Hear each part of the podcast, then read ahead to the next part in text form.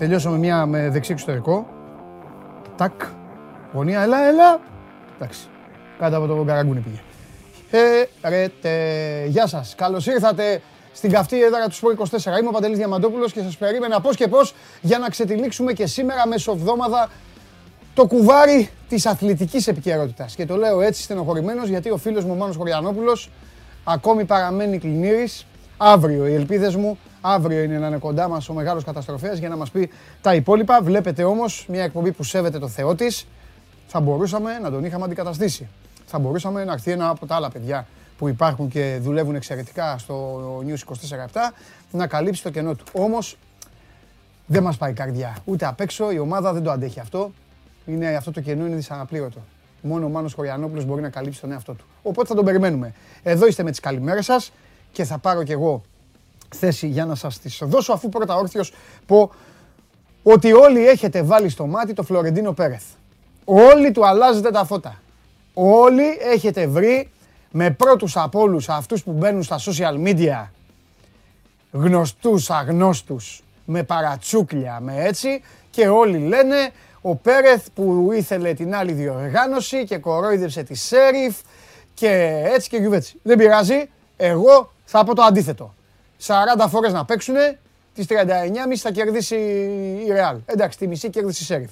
Τι τα βάζετε με τον Φλωρεντίνο Πέρεθ; Δηλαδή τώρα το Σέριφ Ρεάλ, άμα τελειώσει 0-5, τι θα λέτε μετά; Άλλο η επιτυχία των ε, Ελλήνων και των παιδιών που έχουν περάσει από το ελληνικό πρωτάθλημα και τους είχαν περάσει δεύτερη φορά το ίδιο ρήμα στην ίδια πρόταση. Λάθος, αλλά τέλος πάντων. Το είπα. Γενναίες 14. Αθανασιάδης, Κολοβός, Μπρούνο. Ο ένας δεν έκανε για την ΑΕΚ, ο άλλος δεν έκανε για τον Παναθηναϊκό, ο άλλος δεν έκανε για τον ε, Ολυμπιακό, για τον Άρη, για τον Ατρόμητο και τα άλλα παιδιά που είχαν παίξει πριν. Τέλος πάντων. Real Sheriff 1-2 λοιπόν. 1-2 με MVP τον Αθανασιάδη. Τον Έλληνα τερματοφύλακα, ο οποίος έκανε, νάτος εδώ, έχει πάρει και το βραβείο, έκανε 10 αποκρούσεις. 10 επεμβάσεις και δέχτηκε ένα γκολ με πέναλτι, αυτό του Μπεντζεμά, το οποίο δεν πιανόταν. Καλά έπεσε, αλλά δεν πιανόταν. Τι να το κάνουμε. Θα μπορούσε να το πιάσει. Συγκεκριμένη επίδοση ρεκόρ για το Champions League. Θα έχει να το λέει σε επεμβάσεις τερματοφυλάκων σε εκτός έδρας παιχνίδια όταν οι ομάδες τους κέρδισαν. Έτσι, ο Ντίντα το 2009 ε, έχει πραγματοποιήσει 8 και το 2018 ο Ακινφέεφ και αυτός 8 αποκρούσεις. Το επαναλαμβάνω, μην τα μπερδεύετε, εδώ βλέπετε μέσα από τα αποδυτήρια της ε, Σέριφ ε, την ε, χαρά και το γέλιο και την ευτυχία και την αποθέωση του Αθανασιάδη. Η ομάδα λοιπόν από την Μολδαβία η οποία χαίρεται. Έλα να αρχίσετε να μαζεύεστε. Σας πήγα ευρωπαϊκά. Εδώ είναι με τον Δημήτρη Κολοβό. Ε, πανηγύρισαν έξαλα στο τέλος της, της αναμέτρησης. Μια πολύ μεγάλη νίκη. Εγώ θα πω όμως κάτι άλλο. Ξεκίνησα έτσι να σας πειράξω λίγο για το Φλωρεντίνο Πέρεθ, αλλά θα πω κάτι άλλο όμως το οποίο ισχύει.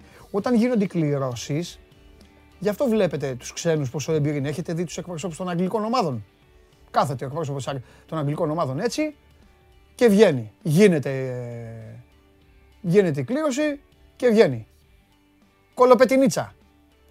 Βλέπει ο εκπρόσωπος των αγγλικών της ομάδας, η κολοπετινίτσα πηγαίνει στο group εκεί που είναι, άντε για να μην πω για την μεγάλη ομάδα του πλανήτη, που είναι η City, η United. Έχετε δει τον εκπρόσωπο της City, της United, να κάθει και να γελάει ή να κοροϊδεύει; Τίποτα, σοβαρή. Σέβονται και την κολοπετινίτσα. Όπως και οι Βαβαροί. Έχετε δει τον εκπρόσωπο της Bayern να γελάει; Κάθεται έτσι, κολοπετινίτσα, κολοπετινίτσα. Άλλο να της βάλει 10 γκολ. Έτσι θέλουν. Σεβασμό θέλουν όλες οι ομάδες, γιατί βλέπετε τι μπορεί να προκύψει. Αυτά είναι μαθήματα στους Έλληνες. Πάνε να γίνουν εκκληρώσεις, λένε οι Έλληνες, α, τη Σέριφ θέλουμε. Ή τον ένα, ποιον θέλεις, πού θέλεις. Δεν δικαιούσε να θέλεις, Έλληνα φίλαθλε. Σκέψου τι μπορεί να λένε για τη δική σου ομάδα οι ξένοι. Έτσι είναι, παιδιά.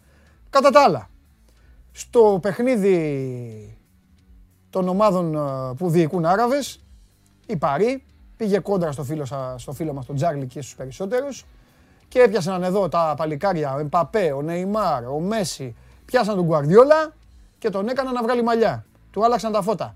Ωραίο γκολ ο Μέση. Πρέπει να ομολογήσω ότι ακόμα πηγαίνει βέβαια. 7 γκολ στο Champions League απέναντι στη City. Τη βρίσκει και την κοπανάει. Έχει σκοράρει τα περισσότερα γκολ απέναντι στην ε, δεύτερη ομάδα του Manchester.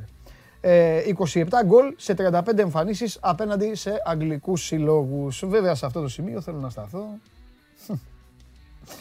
Κύριε Μέση μου, όταν έπαιξες με μια συγκεκριμένη ομάδα έναν ημιτελικό και κουνιώσουνα, είχες κερδίσει και 3-0 και πανηγύριζε όλη η Καταλωνία και πανηγύριζαν και στην Ελλάδα πολύ. Η μεγάλη Μπάρτσα στον τελικό της Μαδρίτης. Είχαν φτιάξει και ιστορία στην Ελλάδα. Η Μπαρτσελώνα θα πάει να παίξει στη Μαδρίτη τελικό. Καταλανή στο Γουάντα Μετροπολιτάνο. Τι ωραίο ήταν αυτό. Τι πλάκα είχε μετά αυτό. Αυτά τα βάζετε.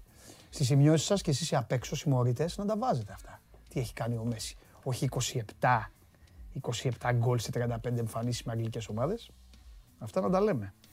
Λοιπόν, την περιποιήθηκε πάντως ο φίλος μας ο Μέση την City, της έδωσε και κατάλαβε. Και έτσι η Παρή δεν ξέρω εγώ αν έχει προβλήματα ή αν ε, δεν ε, χωράνε όλοι ή αν θέλουν να φάνε τον Ποτσετίνο. Αυτά είναι δικά σας, του Τσάρλι και των υπολείπων. Εγώ αυτό που είδα ήταν ότι η City προσπαθούσε και στο τέλος έφαγε δύο μπαλάκια. Αυτή είναι η αλήθεια. Άγιαξ Μπεσίκτας 2-0 κόντρα στα προγνωστικά.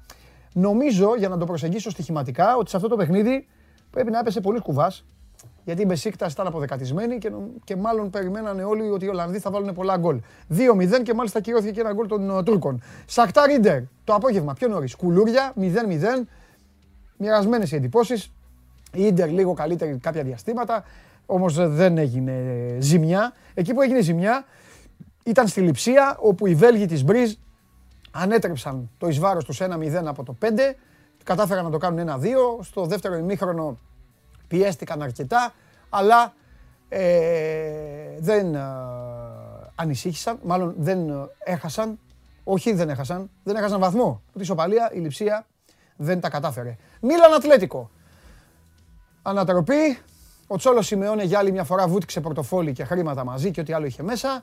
Με πέναλτι στις καθυστερήσεις, η Ατλέτικο περνάει από το Μιλάνο. Δεύτερη ήττα της Μίλαν. Πολύ κακό αποτέλεσμα. Πολύ καλό αποτέλεσμα για την Ατλέτικο και Dortmund Sporting 1-0, ένα και καλό, ένα γκολάκι ε, στο πρώτο ημίχρονο, εκεί προς την ε, λήξη του ημίχρονου και οι Βεσφαλοί την έκαναν τη δουλίτσα τους απέναντι στους Πορτογάλους. Αυτά γίνανε στο Champions League. Ε, τα είπα όλα; Δεν ξέχασα κανένα παιχνίδι; Μ, ξέχασα κανένα παιχνίδι;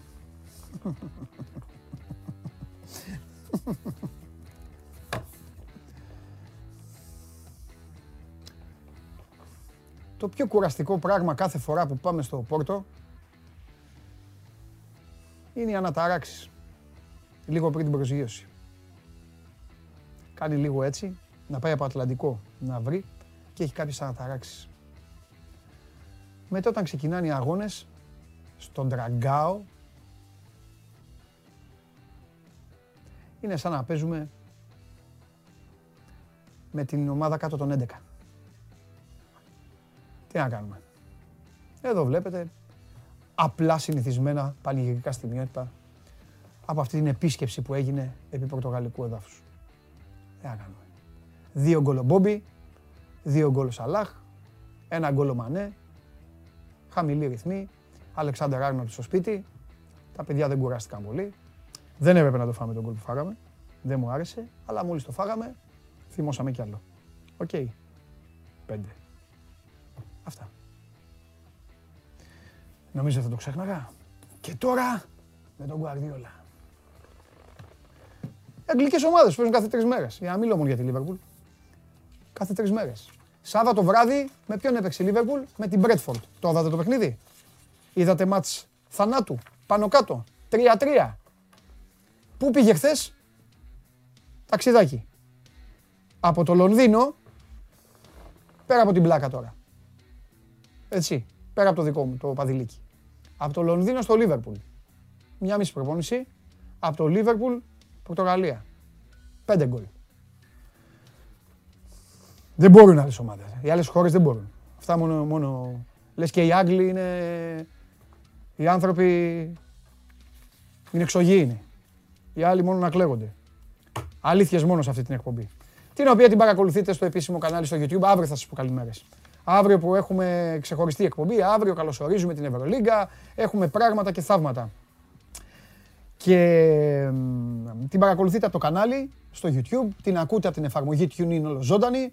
Σχολιάζετε τα πάντα, έχετε εδώ την παρέα σας στο YouTube, πηγαίνετε και στο Instagram, γράφετε ε, ό,τι θέλετε, ρωτάτε ή επισημαίνετε και εδώ το συζητάμε με τα παιδιά. Όλα τα παιδιά θα περάσουν από το στούντιο σήμερα, οπότε φωνάξτε τους φίλους σας άμα θέλετε να τους α, καμαρώσετε.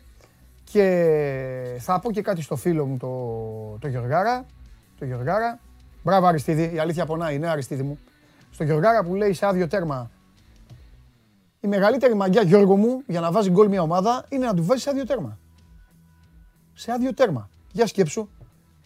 Πόσες ομάδες μπορούν να βάλουν γκολ σε άδειο τέρμα. Κάτσε λίγο να το σκεφτείς αυτό. Σας θέλω έμπειρους, σας θέλω ποδοσφαιρικούς. Δεν θέλω να λέτε ό,τι να είναι. Τι είναι για να μπει σε άδειο τέρμα η μπάλα; Πρέπει να έχουν δημιουργηθεί συνθήκες άστο για να μπει σε άδειο τέρμα. Πρέπει να παίζεις μπαλάρα για να βάλεις γκολ σε άδειο τέρμα. Τι να κάνουμε; Σας ευχαριστώ για την μπλούζα. Συνεχίζουμε. Δημοψήφισμα. Ψηφίστε. Ψηφίστε. Θα καλούσατε τον Γιώργο Αθανασιάδη στην εθνική ομάδα τώρα που έκανε τις κλήσεις ο Φανσίπ. Ναι ή όχι; sport24.gr κάθετος vote. Καταλαβαίνω ότι κάποιοι θα πείτε, έλα μωρέ έχει κάνει δύο-τρία καλά παιχνίδια. Ναι, αλλά και ο Φανσίπ έτσι ψωνίζει. Βλέπει.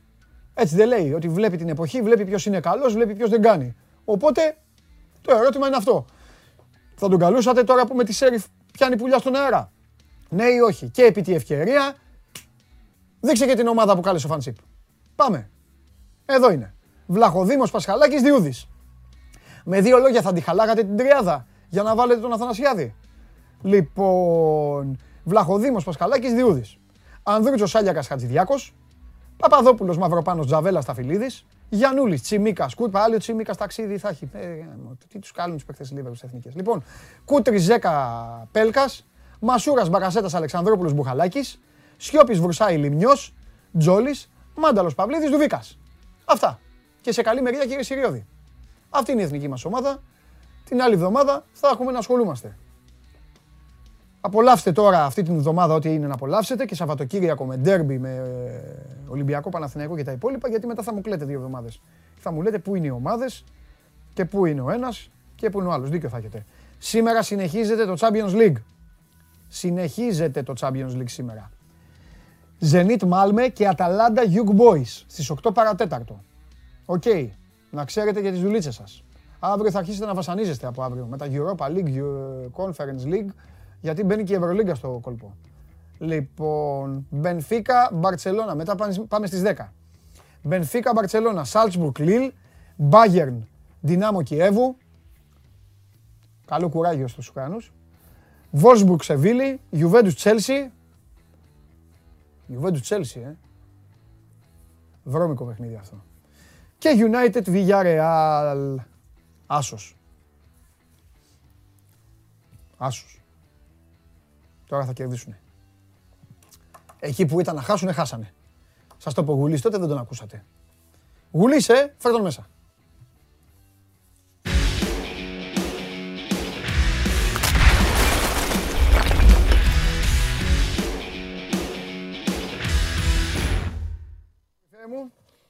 Τα σέβη μου. Πώς είσαι; Καλά. Είδες τίποτα χθες, είσαι έτρωγε το. Είδες το αραβικό, το αραβικό μάτς; Τα έγραφα όλα. Είχα βάρδια. Στα παλιά στο παπούτσια ή. Όχι, τα, έγραφα, τα έβλεπα και τα έγραφα Τα- γιατί είχα ναι, βάρδια. Είχες βάρδια, κατάλαβα. Μέσα σε όλα γράφαμε και αυτά. Μάλιστα. Ε, Έλα εδώ δεν τώρα είναι που καλά είμαστε. η Τσελσί μου όμως χωρίς καντέ σήμερα, δεν μας βλέπω καλά. Ναι, είναι βρώμικο μάτς, το είπα. Ναι, Βρώμικο μάτς. χωρίς Και καντέ. οι άλλοι δεν γίνεται να είναι Η στη Τσελσάρα στη με φάπα κάποια μόνιμα. στιγμή, κοιτάξει, κάνα δυο νίκες ανεμικές, τις Ε, κάνανε εντάξει, όμως. ναι, αλλά δεν γίνεται. Ναι. Μυρίζει πολύ άσο εκεί πέρα. Ναι, ναι, ναι, ναι, ναι. Τι έχουμε; Τώρα που είσαι εδώ, με άλλη ψυχολογία, πώς τα βλέπεις; Φτάσαμε Κάτω η Τετάρτη μπάλα. τώρα. Κάτω η μπάλα. Ναι. Και το λέει συνέχεια και ο Γιωβάνοβιτς. Όχι με εμείς. Εμείς απ' έξω Πώς το λέει, καταγράφουμε. πώς το λέει, Κάτω την μπάλα. Αγκόρια, κάτω η μπάλα. έτσι. Όχι, φοβάται, σοβαρά. τι φοβάται, Όχι, τι δεν ανησυχεί, φοβάται. τι Δεν αν- είναι, δεν είναι προπονητής που πιστεύει ότι οι απαντήσεις και τα λόγια είναι στο γήπεδο. Ναι, ναι. Δεν γουστάρει αυτό το να κάτσω, να μιλήσω, να πω εμείς θα κάνουμε, θα δείξουμε. Δηλαδή και δύο-τρεις δηλώσεις μετά το μάτς με το Βόλο. Εντάξει, δεν ήταν στο αντίστοιχο στην αντίστοιχη ένταση και πανηγυρική και τα λοιπά, όπως ήταν μετά τον Απόλλωνα, η πρεμιέρα που μίλησαν οι πάντες και αυτό και τι ωραία και μπράβο και μπάλα και αυτά. δεν είχε τέτοιο. Ήταν πολύ μαζεμένο. Και κάποιες δηλώσεις που λέγανε αυτά θα πάμε να δείξουμε, να κάνουμε, δεν τα θέλει αυτά ο Γιωβάνοβιτς. Ο Γιωβάνοβιτς θέλει απαντήσει στο γήπεδο, δεν του άρεσαν τα πολλά πολλά. Και τους το έχει πει και στα αποδητήρια γενικά, ότι να προσέχετε, μην βγάζετε έπαρση, μην είστε μαζεμένοι, να είστε πιο ταπεινοί. Τα τελευταία χρόνια δεν έχει κάνει τίποτα ο Παναθηναϊκός για να βγάζει οποιοδήποτε εδώ μέσα στον οργανισμό έπαρση και ένα τουπέ εναντί οποιοδήποτε αντιπάλου.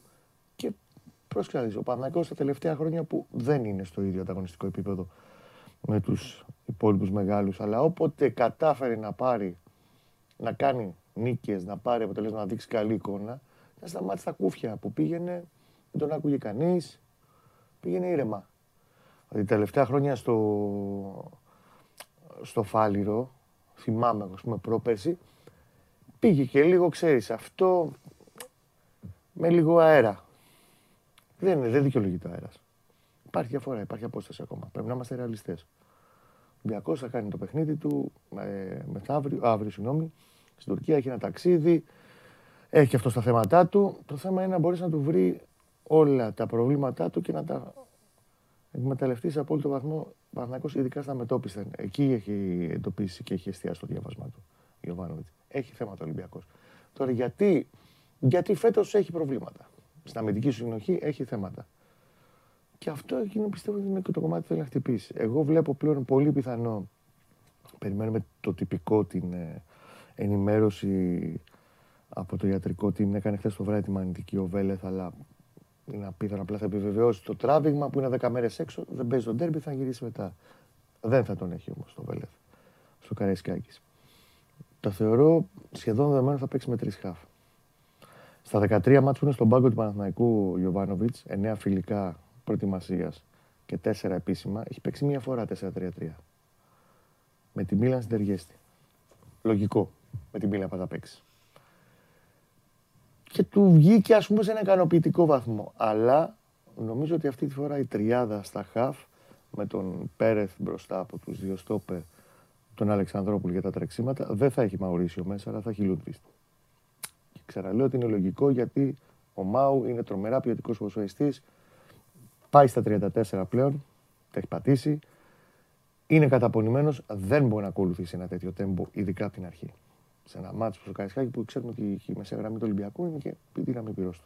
Έτσι, με την τριάδα εκεί πέρα που έχει Εμβιλά, Καμαρά, Μπουχαλάκι. Δεδομένα.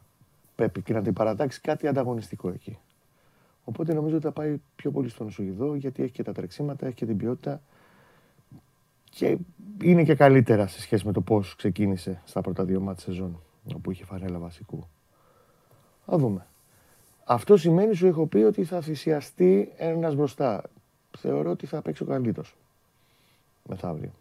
Αν όλα πάνε καλά, γιατί μεσολαβούν και κάποιε μέρες, εντάξει, είναι Τετάρτη ακόμα, έχουμε άλλες τρεις προπονήσεις και γενικά πάντα είναι η καιρή περίεργη και θες, ξέρεις, δεν πρέπει να ανοίγεσαι πολύ, να δούμε μέχρι πώς θα πάει, μέχρι το Σάββατο, τελευταία προπόνηση, πώς θα πάει. Και θα κρατήσει τα άκρα ως έχουν με Χατζιωβάνι και Βιτάλ. Αυτό το σχήμα βλέπω σε πρώτη φάση με τα δεδομένα που έχουμε αυτή τη στιγμή στο τραπέζι που συζητάμε. Και θα δούμε. Αν ε, στην άκρη του μυαλού σου σε μια στιγμή πίστης, ενθουσιασμού, ελπίδας σε παίρνει τηλέφωνο ο Γιωβάνοβιτς και σου έλεγε Κώστα ποιο είναι το μόνο που μπορώ να κάνω στον Ολυμπιακό και να τον κερδίσω, όχι το μόνο που είναι πολλά, αλλά να σου λέγει ποιο είναι το, το καλύτερο από όλα για να τον κερδίσω τον Ολυμπιακό; Τι θα του πρότεινες. Δεν σου πάω, δεν στην πάω την απάντηση πάνω στον Ολυμπιακό, δεν έχεις λόγο. Πάνω στον Παναθηναϊκό. Στο τι να κάνει ο Παναθηναϊκός για να το χτυπήσει. Ναι, ναι, το νούμερο ένα. Το καλύτερο. 100%. του λέγεις να μαζευτεί πίσω για να. Όχι, ταμπούρι, ταμπούρι θα φάει γκολ.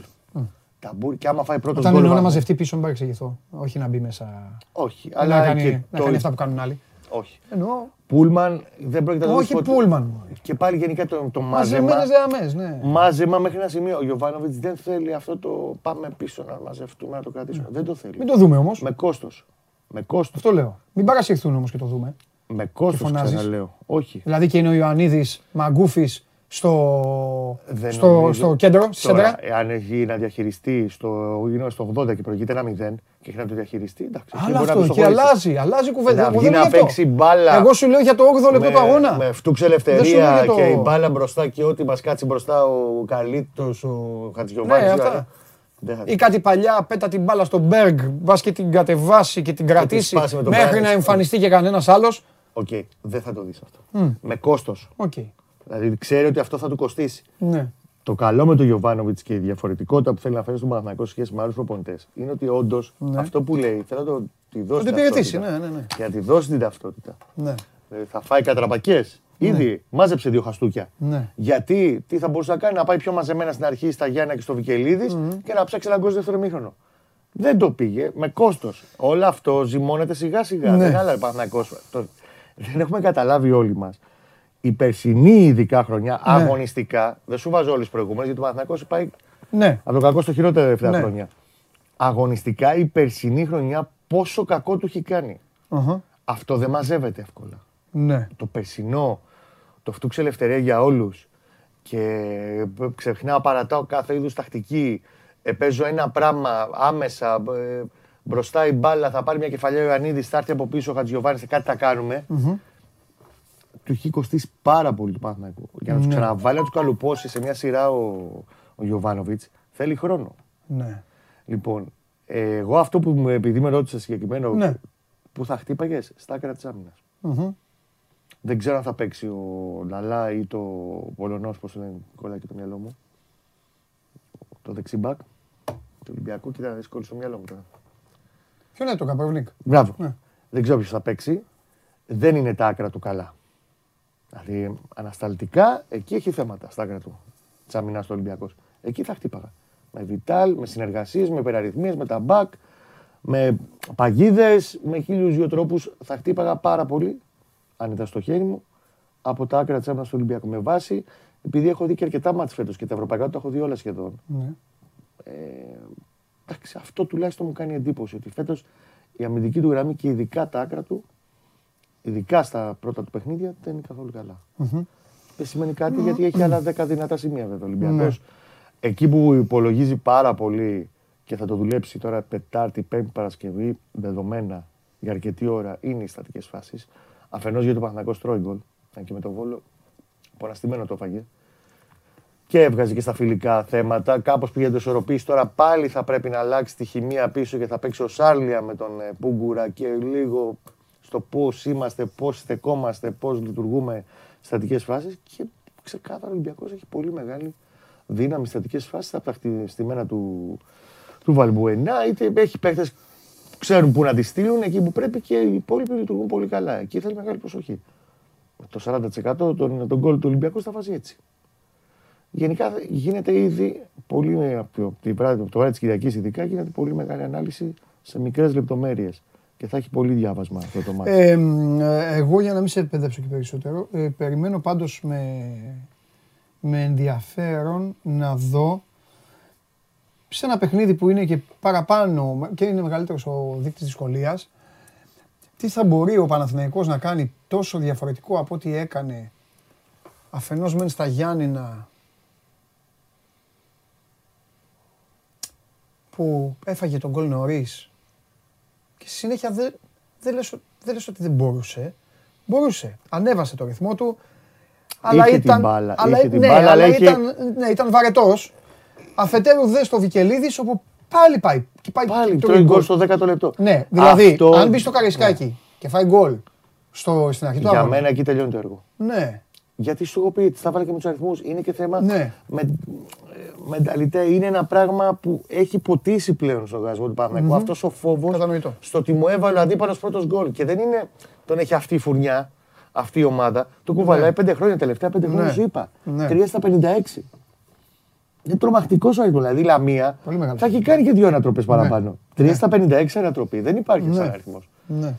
Εγώ αυτό που πιστεύω ότι θα επιδιώξει να κάνει ο Γιωβάνοβιτς, πέρα ότι τους είχε συζητήσει με τον Βόλο, τους είπε ότι η κινήσει πολύ, θέλει μεγάλη προσοχή και ο Ολυμπιακός μπαίνει καλά σε κινήσει του. Ναι. Δηλαδή τα μάτια που πήρε εκτός έδρας μπήκε, τα καθάρισε, καληνύχτα. Ναι.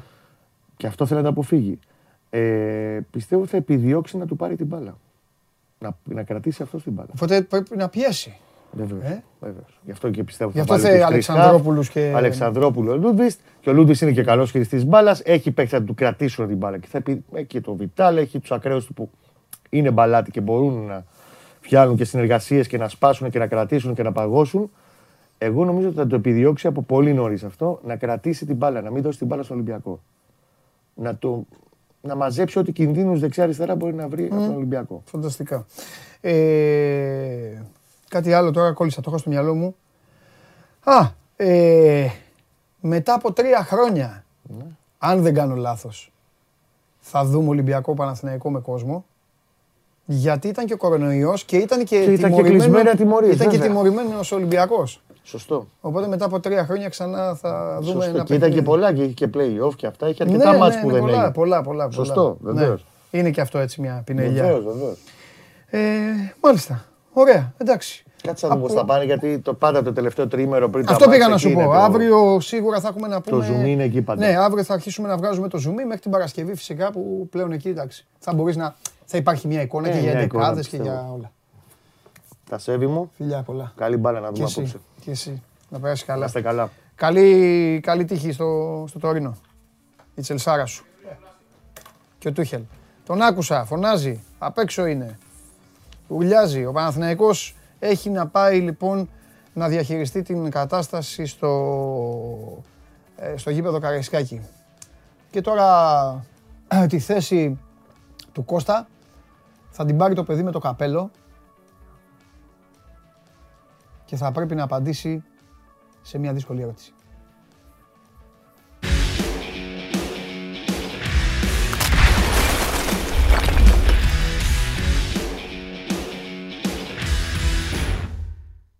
Σιγά. Έλα μεγάλε. Τι έγινε; Πόσες φορές τώρα έχεις πει Ναι, ή είσαι ψυχρός και λες μην ασχολείστε φωτοβολίδα είναι. ποιο θέμα; Τώρα θα σε ρωτήσω. Πόσες φορές έχεις πει ρε Αθανασιάδη. Όχι, δεν έχω πει. Α, δεν, εντάξει. Δεν έχω πει. Θα σου πω γιατί δεν έχω πει. Ναι. Ε, Καταρχάς, καλησπέρα. Καλημέρα, ό,τι να είναι. Δεν έχω πει γιατί. Γιατί δεν ήταν ε, και η εικόνα του τέτοια που να σε προδιαθέτει Ναι. ότι αυτός ο τερματοφύλακας θα κάνει αυτά που κάνει σήμερα. Ναι. Ένα αυτό. Δεύτερον, από την άλλη πρέπει να αναγνωρίσουμε και το έχει πει και ο ίδιος μια συνέντευξή του, εδώ στο Σπορ 24 την είχε δώσει, Ναι. Που έλεγε ότι ήταν όλη η ομάδα κακή και αυτό επηρέαζε και εμένα. Δηλαδή έχει τρόπον την να παραδεχτεί ότι και αυτός δεν, δεν είχε την εικόνα που θα έπρεπε να έχει. Ναι. Δεν μπορείς να περιμένεις ποτέ από μια τέτοια εξέλιξη Ναι, ότι θα έρθει αυτό. Θα σου πω κάτι που είναι καλό όμως για την ΑΕΚ. Μπορεί αυτές. και εκεί το παιδί να μην έχει πίεση μου. Μπράβο, όλα είναι. Δεν, δεν κάνουν όλοι για το ίδιο περιβάλλον. Έτσι. Μπορεί και να βρει και μια κατάσταση Είναι και και να θέμα είναι βασιλιάς. πίεσης. Να Είναι είναι θέμα πίεσης. Ναι, δεν τον πιέζουν. Δηλαδή η ΑΕΚ πηγαίνει στο Βικελίδης να παίξει και ξέρουν μέσα στο αεροπλάνο ότι όχι, μην γίνει τίποτα, Ε, ναι, μην κάνει. ναι, ναι. Πάει η Σέριφ να παίξει στον Περναμπέου και στο αεροπλάνο μπορεί να λένε αφάμε και τέσσερα τι έγινε. Ναι. Μπράβο, σωστό. Και πόσο, πόσο ένας τερματοφύλακα να λέει μη φάω γκολ, γιατί αυτοί μπροστά δεν πρόκειται να το γυρίσουν ποτέ. Άρα Ναι. όλο σε μένα θα πέσει μετά. Ναι. Είναι πολλά. Ε, ένα καλό υπάρχει στην ιστορία αυτή για την ΑΕΚ. Μάλλον δύο καλά. Το ένα είναι ότι εντάξει, ε, κατάφερε ας πούμε, να μην τον δώσει ε, ανεπιστρεπτή, δηλαδή δεν ε, μπήκε κάποια οψιόν. Άρα έχει να περιμένει το καλοκαίρι, αν θέλει σε ρίφ να τον πάρει. Τώρα πρέπει να πληρώσει πλέον. Έτσι, γιατί έχει ένα τερματοφύλακα Ναι. που παίζει στο Champions League και κάνει μόνο πολλά αυτό. πράγματα. Όχι μόνο Άρα και η αυτό. ΑΕΚ εδώ κέρδος έχει. Όχι μόνο αυτό, ποια Σέριφ. Τώρα τον έχουν δει όλοι. Οποιοδήποτε, μπράβο. Πρέπει τώρα να πληρώσει. Τον έχουν δει κι άλλοι. Και το λέω αυτό γιατί, γιατί η ΑΕΚ είχε απαξιώσει π.χ. παλιά τον Μπακασέτα. Τον έστειλε όπως να είναι, Ναι. με λίγα χρήματα και χωρίς καν με, με ποσοστό μεταπόλησης. Τώρα αρνήθηκε να μπει μια οψιόν, σε καλό θα της βγει. Ναι. Δηλαδή, θέλω να σου πω ότι στην ΑΕΚ πρέπει να χαίρονται με αυτό που βλέπουν, όχι να στεναχωριούνται. Όχι καλή γυναίκα, γιατί είναι γιατί είναι δικός του τερματοφύλακας. Ναι.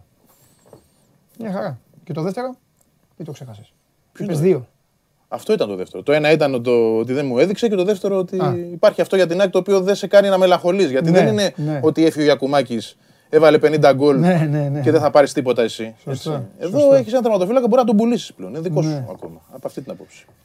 Πώς είναι τα πράγματα; ήρεμα Τελειώσαμε; τα Σβήστηκε βλέπω. η, η τούμπα; Έχεις σβήσει. Δεν σβήστηκε. Έχεις Εντάξει. σβήσει. Ωραίο αυτό. Καλό. Καλό είναι και ότι χθες η ομάδα δεν είχε προπόνηση. Το ρεπό πάντα αποφορτίζει καταστάσεις. Από σήμερα θα δούμε τι θα γίνει. Αλλά θεωρώ, μάλλον εισπράττω και μέσα από την ομάδα, ότι τα πράγματα είναι cool αυτή τη στιγμή. Έχει, έχει ηρεμήσει η κατάσταση. Ξαναλέω όμω, Το έδωσε τρίτη, ε. ναι, Μα- μπήκε σε διαδικασία Μπήκε- αποτελεσμάτων. η Μπήκε ΑΕΚ. σε. Μπράβο. Ξέρεις, παλιά οι ελληνικές ομάδες, πάντα τελευταίες Ναι. σε αυτά, οι ελληνικές ομάδες στα ρεπό το δίνουν Δευτέρα. Κάτω το ξέρεις και εσύ από το ρεπορτάζ. Μετά ξυπνήσανε και αυτοί. Γιατί όπως ξεκίνησε από το εξωτερικό, από την Αγγλία, από την άλλη, σου λένε την επόμενη του αγώνα, Θεραπεία. όχι μόνο αυτό. Φέρ τους εδώ για να μιλήσουμε, ναι, ναι, φέρ ναι. τους εδώ να μαζευτούν, Όπως και έγινε. να αισθανθούν στην ομάδα. Γιατί στην Ελλάδα έχανε στην Τούμπα, ξαναπήγαινε στην Τρίτη. Δύο λαλού και τρεις χορεύουν. Πήγαιναν τρίτης στα αποδοτήρια και ξέρεις τι λέγανε. Είδες τι έγραψε αυτός, είδες τι είπε εκείνος. Οι προπονήσει της Τρίτη έτσι ήταν στην Ελλάδα, παιδιά. Ασχολιόντουσαν με τους δημοσιογράφους, είτε κερδίζαν είτε χάνανε. Ενώ τώρα δεν έχει, σου λέει έλα εδώ, έλα να κάνουμε δουλίτσα και κάτσε αύριο. Ωραίες Τρίτη. εποχές όμως. Εγώ τις λησμονώ αυτές. Καλά, εννοείται. εννοείται. Σαν Απολό δηλαδή. Εννοείται. Γιατί είχες άλλη επαφή με την Εννοείται, ομάδα, με τους εννοείται, παίκτες. μάλιστα, Τώρα ναι, έχουν ναι. όλα κοπεί. Είμαστε κι εμείς ξένο σώμα. είμαστε Ξενέρωμα, πια. ξενέρωμα. Δεν πάμε προπονήσεις, δεν μπορούμε να κάνουμε τίποτα. Τέλος Ε, πάντων. και αυτοί αισθάνονται, δεν αισθάνονται καλά. Και αυτοί θέλουν, μην νομίζεις. Αλλά. Θα σου πω και κάτι, αν υπήρχε τώρα άλλη κουβέντα, αλλά αν υπήρχε και αυτή η επαφή που υπήρχε παλαιότερα δημοσιογράφων, ρεπόρτερ της ομάδας με την ομάδα, με τους παίκτες κτλ., ίσως και αποφεύγονταν πάρα πολλά λάθη. Και από τη μεριά μας εννοώ. Ναι. Είναι άλλο να έχεις εικόνα και μυρωδιά από την ομάδα και άλλο πολλές φορές να προσπαθείς να μάθεις μέσω τρίτων. Έτσι. Μα υπάρχουν και προπονητές ξένοι εξωτερικό που μία μέρα ανοίγουν και την πόρτα. Στην προπόνησης. Καλά κάνουν. Όταν θέλουν να δείξουν, έλα, μπες. Έτσι πρέπει να είναι. Δες, εκεί να ξέρεις κιόλας. Γιατί μετά μπορεί και να σου την πει. Ακριβώς. Ναι. Μα είδες ότι το δούλεψες Τώρα, στην τώρα, λένε, προπόνηση, τώρα, τι- λένε, ναι, τώρα ναι, λένε και ναι, αλλούμπε. ναι, ναι. Κατάλαβε. Πολλές, εσύ πολλές. θα πεις εγώ αυτό είδα. Και θα σου πει καλά, αφού ρε Ευαγγέλιο όμως είδε και Εγώ τώρα. το δούλευα, ναι. Κατάλαβες, Κρίμα. ναι. Δηλαδή, πραγματικά αδικούν, αδικούν λίγο τη, τη σχέση τους με τα, με Μα τα δεν είναι. Τα media. παιδιά, ποιος είπε ότι οι προπονητές και οι παίκτες δεν. Όχι, έχουν οι τη διοικήσεις. διαθέσιμη- Ναι, ρε, οι παράγοντες. Ξεκινάει και από το μικρό Λάθος κόσμο. όλα αυτά. Τη Και μικρο- γενικά αυτό τη το μικρο- να έχεις- Τη, χμη- τη μικροκοινωνία του ελληνικού ποδοσφαίρου. Α, να μεταφέρουμε με αυτούς που θέλουμε αυτό που θέλουμε Ναι. και να είμαστε κρυψίνοες με τους υπόλοιπους. Δηλαδή, εντάξει, είναι μια κατάσταση τέλος πάντων που δεν είναι ωραία, αλλά οκ. Ωραία κουβέντα κάναμε. Μ' αρέσει αυτά να τα λέμε. Να τα λέμε και για, το, Τα φέρνει η κουβέντα αυτά. και για τον κόσμο. Ε, είχαμε πει ότι σήμερα εδώ θα φάμε, θα φάμε, θα φάμε κόσμο. Να, τε, πάμε να Θα δούμε. φάμε κόσμο. Λοιπόν, τον τερματοφύλακα δεν θα τον φάμε. Περίμενε, θα κάνεις το Μιλόγεβιτς να κάνω τον Παναγιοτάρα; Εγώ το βοηθώ ή θα κάνεις τον Παναγιοτάρα να κάνω τον Μιλόγεβιτς; Κάνε τον Μιλόγεβιτς. Εσύ ο αρχηγός. Κάνε εσύ εσύ. τον Μιλόγεβιτς, εγώ με βοηθό Να σου κάνω και εγώ θα, τον Μιλόγεβιτς. θα σου φέρω ενστάσεις. Ωραία, αν πρέπει να κάνω τον Μιλόγεβιτς, πρώτα απ' όλα ξεκινάω, δεν φοβάμαι τίποτα. Ε, κάνω τον, καλ- τον, Ωραία. τον, τον για μένα κανονικό Μιλόγεβιτς. Μακάρι coach, πάμε να τους Ναι, φάμε. έτσι μπράβο. Σου λέω εγώ, ναι. Αυτό, αυτό. λοιπόν, έτσι. Δεν φοβόμαστε τίποτα. Πάμε να προχωράμε. τους φάμε, coach, Γιατί άμα πάμε. φοβόμαστε, α φύγουμε. Λοιπόν, τον τερματοφύλακα δεν τον πειράζουμε. Συμφωνώ, coach. Δεν του χρεώνουμε τίποτα. Μαζί σου. Επειδή υπάρχει ένα παλικάρι και κάνει κάθε μέρα εκπομπή και δε- του αρέσει ο Μιχάλης ο Μπακάκης, Ποιος; ναι, ναι, ναι, ναι, ναι. Θα έπρεπε. Θα τον έβραζα τον Μισελέν λίγο. Για, ακού, να σου πω γιατί. ναι. Να σου πω Δεν γιατί. έχω αντίρρηση. Να τον, ε, να τον ζητώσω λίγο. Δεν ξέρω για το χαρακτήρα του. Δηλαδή, μη μου λιποθυμήσει. Μη πει, όχι, Αυτό, με, αυτό πα, δεν- με πάγκωσε, τέλος, γεια σας για πάντα. Δεν το ξέρω ούτε εγώ. Ακριβώς, ναι, γιατί είμαστε κακέκτυπα. Δεν είμαστε ίδιοι, ο προπονητής και ο βοηθός, αλλά αυτό τον έβγαζα. Και θα συμφωνούσα. Θα βάζα μπακάκι. Χρειάζεται και ένα rotation τέλος πάντων. Ναι, κάποια ναι, στιγμή. ναι, εννοείται, εννοείται. Και ο Μπακάκης, επειδή. Ναι. εντάξει, όχι να του κάνουμε χάρη επειδή είναι μέσα στα αποδητήρια και μίλησε και τέτοια, αλλά επειδή θεωρώ ότι έχει και ανασταλτικά να- Ναι. κάτι να δώσει. σε- Σε μια Ναι. κατάσταση που η ΑΕΚ θέλει την άμυνα, Ναι. μαζί σου εδώ. Συνεχίζω ως coach λοιπόν. Μπακάκι. Αριστερά Χατζησαφή. Τον Δεν αφήνω. τον πειράζω ούτε εγώ. Ναι. Τον αφήνω. Το έχει κερδίσει. Το Γόραμετ, ναι. Το έχει κερδίσει. Και ο άλλος δεν είναι και έτοιμος νομίζω για 90 ακόμα. Χατζησαφή. Τον κρατάω κι εγώ. Τι παίζουμε καταρχάς; Ε, καλά, τέσσερις θα παίξουμε πίσω έτσι κι αλλιώς. Ναι, Τι μπροστά. θε να κάνουμε; Όχι, μπροστά, Άσε μπροστά. μπροστά, θα πάμε μπροστά. Άσε αυτά κάνουμε και μας αλλάζουν τα φώτα δημοσιογράφοι. Λοιπόν. Ε, Βράνιες Τζαβέλα, δεν νομίζω ότι, ότι υπάρχει λόγος να το χαλάσουμε. Όχι σε αυτό το μάτσο. Σε αυτό το μάτι, ναι, δεν υπάρχει λόγος. Γιατί Σβάρνα. Διαφορετικά, ναι, αλλά πρέπει να μπει και ο Σβάρνας λίγο. Εγώ πιστεύω ότι ο Λάτσι πρέπει να μπει. Έχω μια αντίρρηση Εντάξει, εδώ. θα Αλλά μπει όχι σε τώρα. αυτό το ματς. Ναι. Δηλαδή, εγώ αν, αν επέλεγα ένα τρίτο στόπερ coach, ως βοηθός σου έτσι, μιλάω ναι, ναι, τώρα, ναι, βοήθησε με. σου συνιστώ να προωθήσεις λίγο παραπάνω το Λάτσι στην Μαζί σου. ιεραρχία. Αλλά αυτούς τους Άσε δύο- τους άλλους δύο πίσω. Του δύο δεν τους δεν τους χαλάω τώρα. Δηλαδή τώρα πάμε έτσι με την ομάδα με Μπακάκη δεξιά. Εντάξει. Πάμε τώρα στα ωραία, αυτά που σου αρέσουν. Μεγάλε βοηθέ μου. Τι παίζουμε τώρα, δεν θέλω να μου πεις coach, να, να μπω και εγώ στη διαδικασία να σε βοηθήσω. Τι παίζουμε. Πρώτα απ' όλα, θύμισε στον κόσμο που παίζουμε; Παίζουμε στο Αγρίνιο. Παίζουμε δεν στο πάνε το Αγρίνιο. λίγο. Έχει σημασία. Μεγάλη. Είναι ομάδα που προσπαθεί να παίξει Ολλανδικά, έτσι, Αναστασίου. Αυτό είναι το θέμα μας. Ότι είναι ομάδα που θέλει να παίζει Ολλανδικά. Και μπροστά και πίσω όμως. Και Έχει τους θέμα. Ολλανδούς λοιπόν όταν έχουν θέματα πρέπει να τους κοπανάς με το ίδιο τους το. Λοιπόν, Ε, τι να κάνεις, να κλειστείς coach νομίζω είναι λάθος. ξέχασέ το. Ωραία. Πάμε να παίξουμε δηλαδή. Ναι, τον, ε, το καραφλό βέλος το έχουμε ή είναι ακόμα τραυματίας. Ποιο είναι αυτό; Αμραμπάτ. Όχι, έξω. Πού να πάω χωρίς καραφλό βέλος; Δεν μπόρεσε. Δοκίμασε χθες προχθές. Ωραία. Πρόεδρε, δεν το βλέπω. Τσούμπερ, Πρόεδρε. Τσούμπερ, Coach. Τσούμπερ πίσω από τον Αραούχο. Ναι. Τσούμπερ πίσω από τον Αραούχο. Δεκαροειδές. Δεκαροειδές. Ωραία. Με, λε- με Λε Τα... Καλά, εκεί δεν έχω κι άλλους. Λε Ταλέκ και. Σιμάνσκι. Σιμάνσκι. Ναι. Αυτό δεν έχουμε άλλους. Έχεις το Σιμόε. Νομίζω μπορεί. Είναι. Ναι. Εσύ θα μου πεις. Είναι. Γιατί Τον μου- είδα καλά. Τον είδα καλά. Τον είδες καλά στο μπλα μπλα ή καλά στο. Καλά στην προπόνηση. Τον είδα. Μαθαίνω, αλλά εγώ assistant τώρα σου λέω Σιμώες τον μέσα. είδα. Καλά. Είναι, Σιμώες είναι για μέσα. Είναι τον για θέλω, μέσα. τον θέλω. Σιμώες μέσα. Με λεταλέκ όμω. Δύο με την Κουσχάπ. Ε, Άρα τι, δύο θα με την αφήσω Κουσχάπ. Σιμάνσκι έξω; Ναι, γιατί παίζουν Ολλανδικά. Σιμάνσκι έξω τότε. Θα αφήσω coach. το Σιμάνσκι έξω. Ωραία. Λεταλέκ, Σιμώε. Ναι. Χάνεις τα Για να τρεξίματα βάλω- λίγο. Αφού, αφού μπορείς να πάω με, Πάμε με, τσούμπερ. με καραφωτιές, Εντάξει, ωραία. με βολίδες. Να κερδίσουμε. Λιβάη Γκαρσία στη μία. Δεν αλλάζει αυτός ποτέ. Ωραία. Έφερε τον Τζούμπερ μέσα όμως. Ναι. Τι κάνεις τώρα εδώ; Θα βάλουμε αριστερά παίκτη. Ποιον; Τον Πέτρο. Την ξέρει τη θέση. Προτείνω Τάνκοβιτς. Εντάξει, θα τη χαλάσω. Έναν από τους δύο. Να έχεις τον. Αλλά τον θέλω και τον το- Πέτρο από τον πάγκο. να Αλλά τον σώσει. θέλω και το μάνταλο λίγο. ε, να- Αριστερά να- όμως να- πάλι. Ε, Εντάξει. Ρε Πέτρο, όλη σου καριέρα έτσι χτίστηκε. Έλα, Αυτό θα του πω. Είπαμε φέτος να το Αυτό, αλλάξουμε. θα λίγο του- αυτό, αυτό, coach. θα έλεγε ο, Μα- ο Μάνταλος. Θα πει με έχετε βρει κορόιδο. Λοιπόν, ε, έτσι θα πηγαίνει η ομάδα. Θα τον άφηνα έξω τον, ε, το Σιμάνσκι. Μετά θα βάζα και λίγο Σάκοφ. Να τον, ε, Αλλαγή. να, θα τον έβαζα. Γιατί μπήκε στην Τούμπα σε πολύ δύσκολη στιγμή εντάξει. και δεν ήταν αδιαφορός. Θα μπορούσε να Όχι, πει άντε καθόλου. πνιγείτε, άντε να πάει να πνιγείτε. Και έκανε και ένα τάκλιν στο τύριο Ναι. πίσω στο 1-0. Και Αυτό, γενικά, και ναι. Απλά να το σου- παιχνίδι να σου δεν πω κάτι πήγαινε έτσι. Και μπακάκι που ξέρει και τον αντίπαλο και όλα αυτά. Ε, και κερδίζει η ομάδα. Κερδίζει η ομάδα Μ' έτσι. αρέσει όπως το σκέφτεσαι. Μαζί Ναι. σου τα πάω. εγώ. Και κερδίζει η ομάδα. Μαζί μου θα πας, ο Μιλόγεβιτ δεν τα κάνει Θα αυτά. δούμε. Θα το ξέρουμε τώρα. Αν μπούμε στα δικά μας, δεν ξέρω τι θα κάνει. Δεν πειράζει, Δημήτρη Μελισανίδη, εμείς εδώ είμαστε να ξέρεις πόσα, Εμείς τη δίνει, βγάλαμε την πόσα εβδομάδα. δίνεις στο Μιλόγεβιτς. Λιγότερα θα δώσεις εδώ. Αν μας πάρεις εκεί, κουστούμι και το πολύ πολύ Λίγο άμα δύσκολο θα, κοστούμι, θα αλλά μας εντάξει. αποζημιώσει. ε, τι, με, με κουστούμι θα πάμε εμείς. Εμείς θα είμαστε κοστούμάτι, δε. Το συζητήσουμε αυτό. Ναι. Λοιπόν, ωραία. Έτσι όπως τα είπαμε. Τι πιστεύεις ότι, δι- ότι φοβάται και δεν θα κάνει; Όχι, νομίζω ότι αυτά που είπαμε είναι τα λογικά. Ναι. Δεν νομίζω Τα ότι θα- λογικά τα δικά μας είναι αυτά. Ή... Όχι, και τα λογικά και εκείνο. Δεν, Α, νομι- ωραία. δεν νομίζω απλά ότι θα ρισκάρει τελικά να βάλει το Σιμόε μέσα. Ναι. Εγώ θα σου πω την αλήθεια, αν ήταν ο Σιμόε 100% θα βάζα Σιμόε Σιμάνσκι, όχι Λεταλέκ. θα Αλλά τον δεν έβγαζα ξέρω τον αν Λετάλεκ, είναι. Δεν θα τον έβγαζα. Δεν είναι καλά όμως. Δεν είναι ρε φίλε, αλλά τώρα αυτή τη στιγμή όποιον βγάλεις μετά το μάτι της Τούμπας δεν πρέπει να, να βγάλεις παίκτη που να, και να νιώσει ότι τον είναι δίνεις. κομβικός, ας πούμε. Ναι, και να νιώσει ότι τον δίνεις. Δεν μπορείς να βγάλεις κομβικό παίκτη. Δεν θα παρεξηγηθεί ο Σιμάνσκι. Να γίνει για ένα rotation όμως κάποια στιγμή. Μα θα γίνει, θα έχει και κύπελα μετά. Εντάξει, εκεί Έχει διακοπή έχει. Τι να κάνω Ρε τώρα. Βαγγέλη, διακοπή έχει. Μόνο κύπελο έχει ΑΕΚ. Βαγγέλη μου έχει διακοπή. Ναι, ναι, το ξέρω. Εντάξει. Ωραία. Θεωρώ λοιπόν ότι δεν θα αφήσει το Σιμάνσκι έξω τότε. Θα βάλει Λεταλέκ, Ναι. Σιμάνσκι πάλι Οκ, ναι, εντάξει. και Τσούμπερ μπροστά τους. Ναι.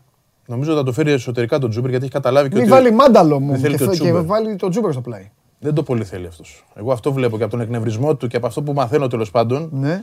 Θέλει να έρθει πιο εσωτερικά. Δηλαδή του άρεσε όπως έπαιξε με τον Ο- Όφη ο, ο εκεί. Τζούμπερ τι λέει γι' αυτό; Αυτό, αυτό σου είπα. Α, το ότι θέλουν και οι δύο. Το Α, θέλει ο- να έρθει πιο α, εσωτερικά. Ο Τζούμπερ ο είναι Τζούμπερ, ο- ο από τον Τζούμπερ. εκνευρισμό του που είπες; Ναι, τον- Νόμιζα το- Μιλόγεβιτς. Όχι, όχι. Ήταν εκνευρισμένο στο μάτι πάρα πολύ γιατί δεν του βγαινε το παιχνίδι εκεί που ήταν. Δεν έπαιρνε μπάλες. Όποιες μπάλες έπαιρνε, σπανίως ήταν μπάλες για να μπορέσει να παίξει να βρει συνδυασμούς. Νομίζω ξέρεις. ότι πιο εσωτερικά Αυτό μου γεννάει, ε, αυτό μου γεννάει, Παίζει και άλλη- καλύτερα. μου γεννάει και άλλη απορία.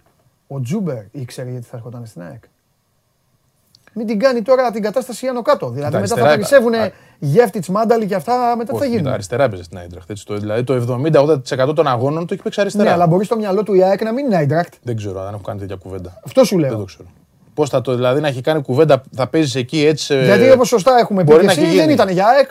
Ναι, δεν το ξέρω. Για Ελλάδα Αλλά είναι. θεωρώ ότι και στο μυαλό του, όχι θεωρώ, έτσι είναι. Στο μυαλό του Μιλογεβιτ είναι να παίζει εκεί. Απλά έφυγε ο Άμραμπατ από την εξούση. Όταν είναι ο Άμραμπατ μέσα, Ναι. είναι ξεκάθαρα τα άκρα πιστεύω. Άμραμπατ Γκαρσία θα είναι. Και ο Τάνκοβιτς η αλλαγή τους. Άμπρα από την Καρσία σίγουρα. Ναι. Εντάξει, Αυτό θέλω να σου πω. μια χαρά Δηλαδή, τώρα δεν έχει τον Άμραμπατ και γι' αυτό τον έχει πετάξει αριστερά. Θεωρώ ότι θα τον φέρει πάλι μέσα. είναι. τώρα Λοιπόν, Τάνκοβιτς αν αριστερά, η Μάνταλο θα συζή- είναι, θα Η δούμε. συζήτηση που λατρεύω.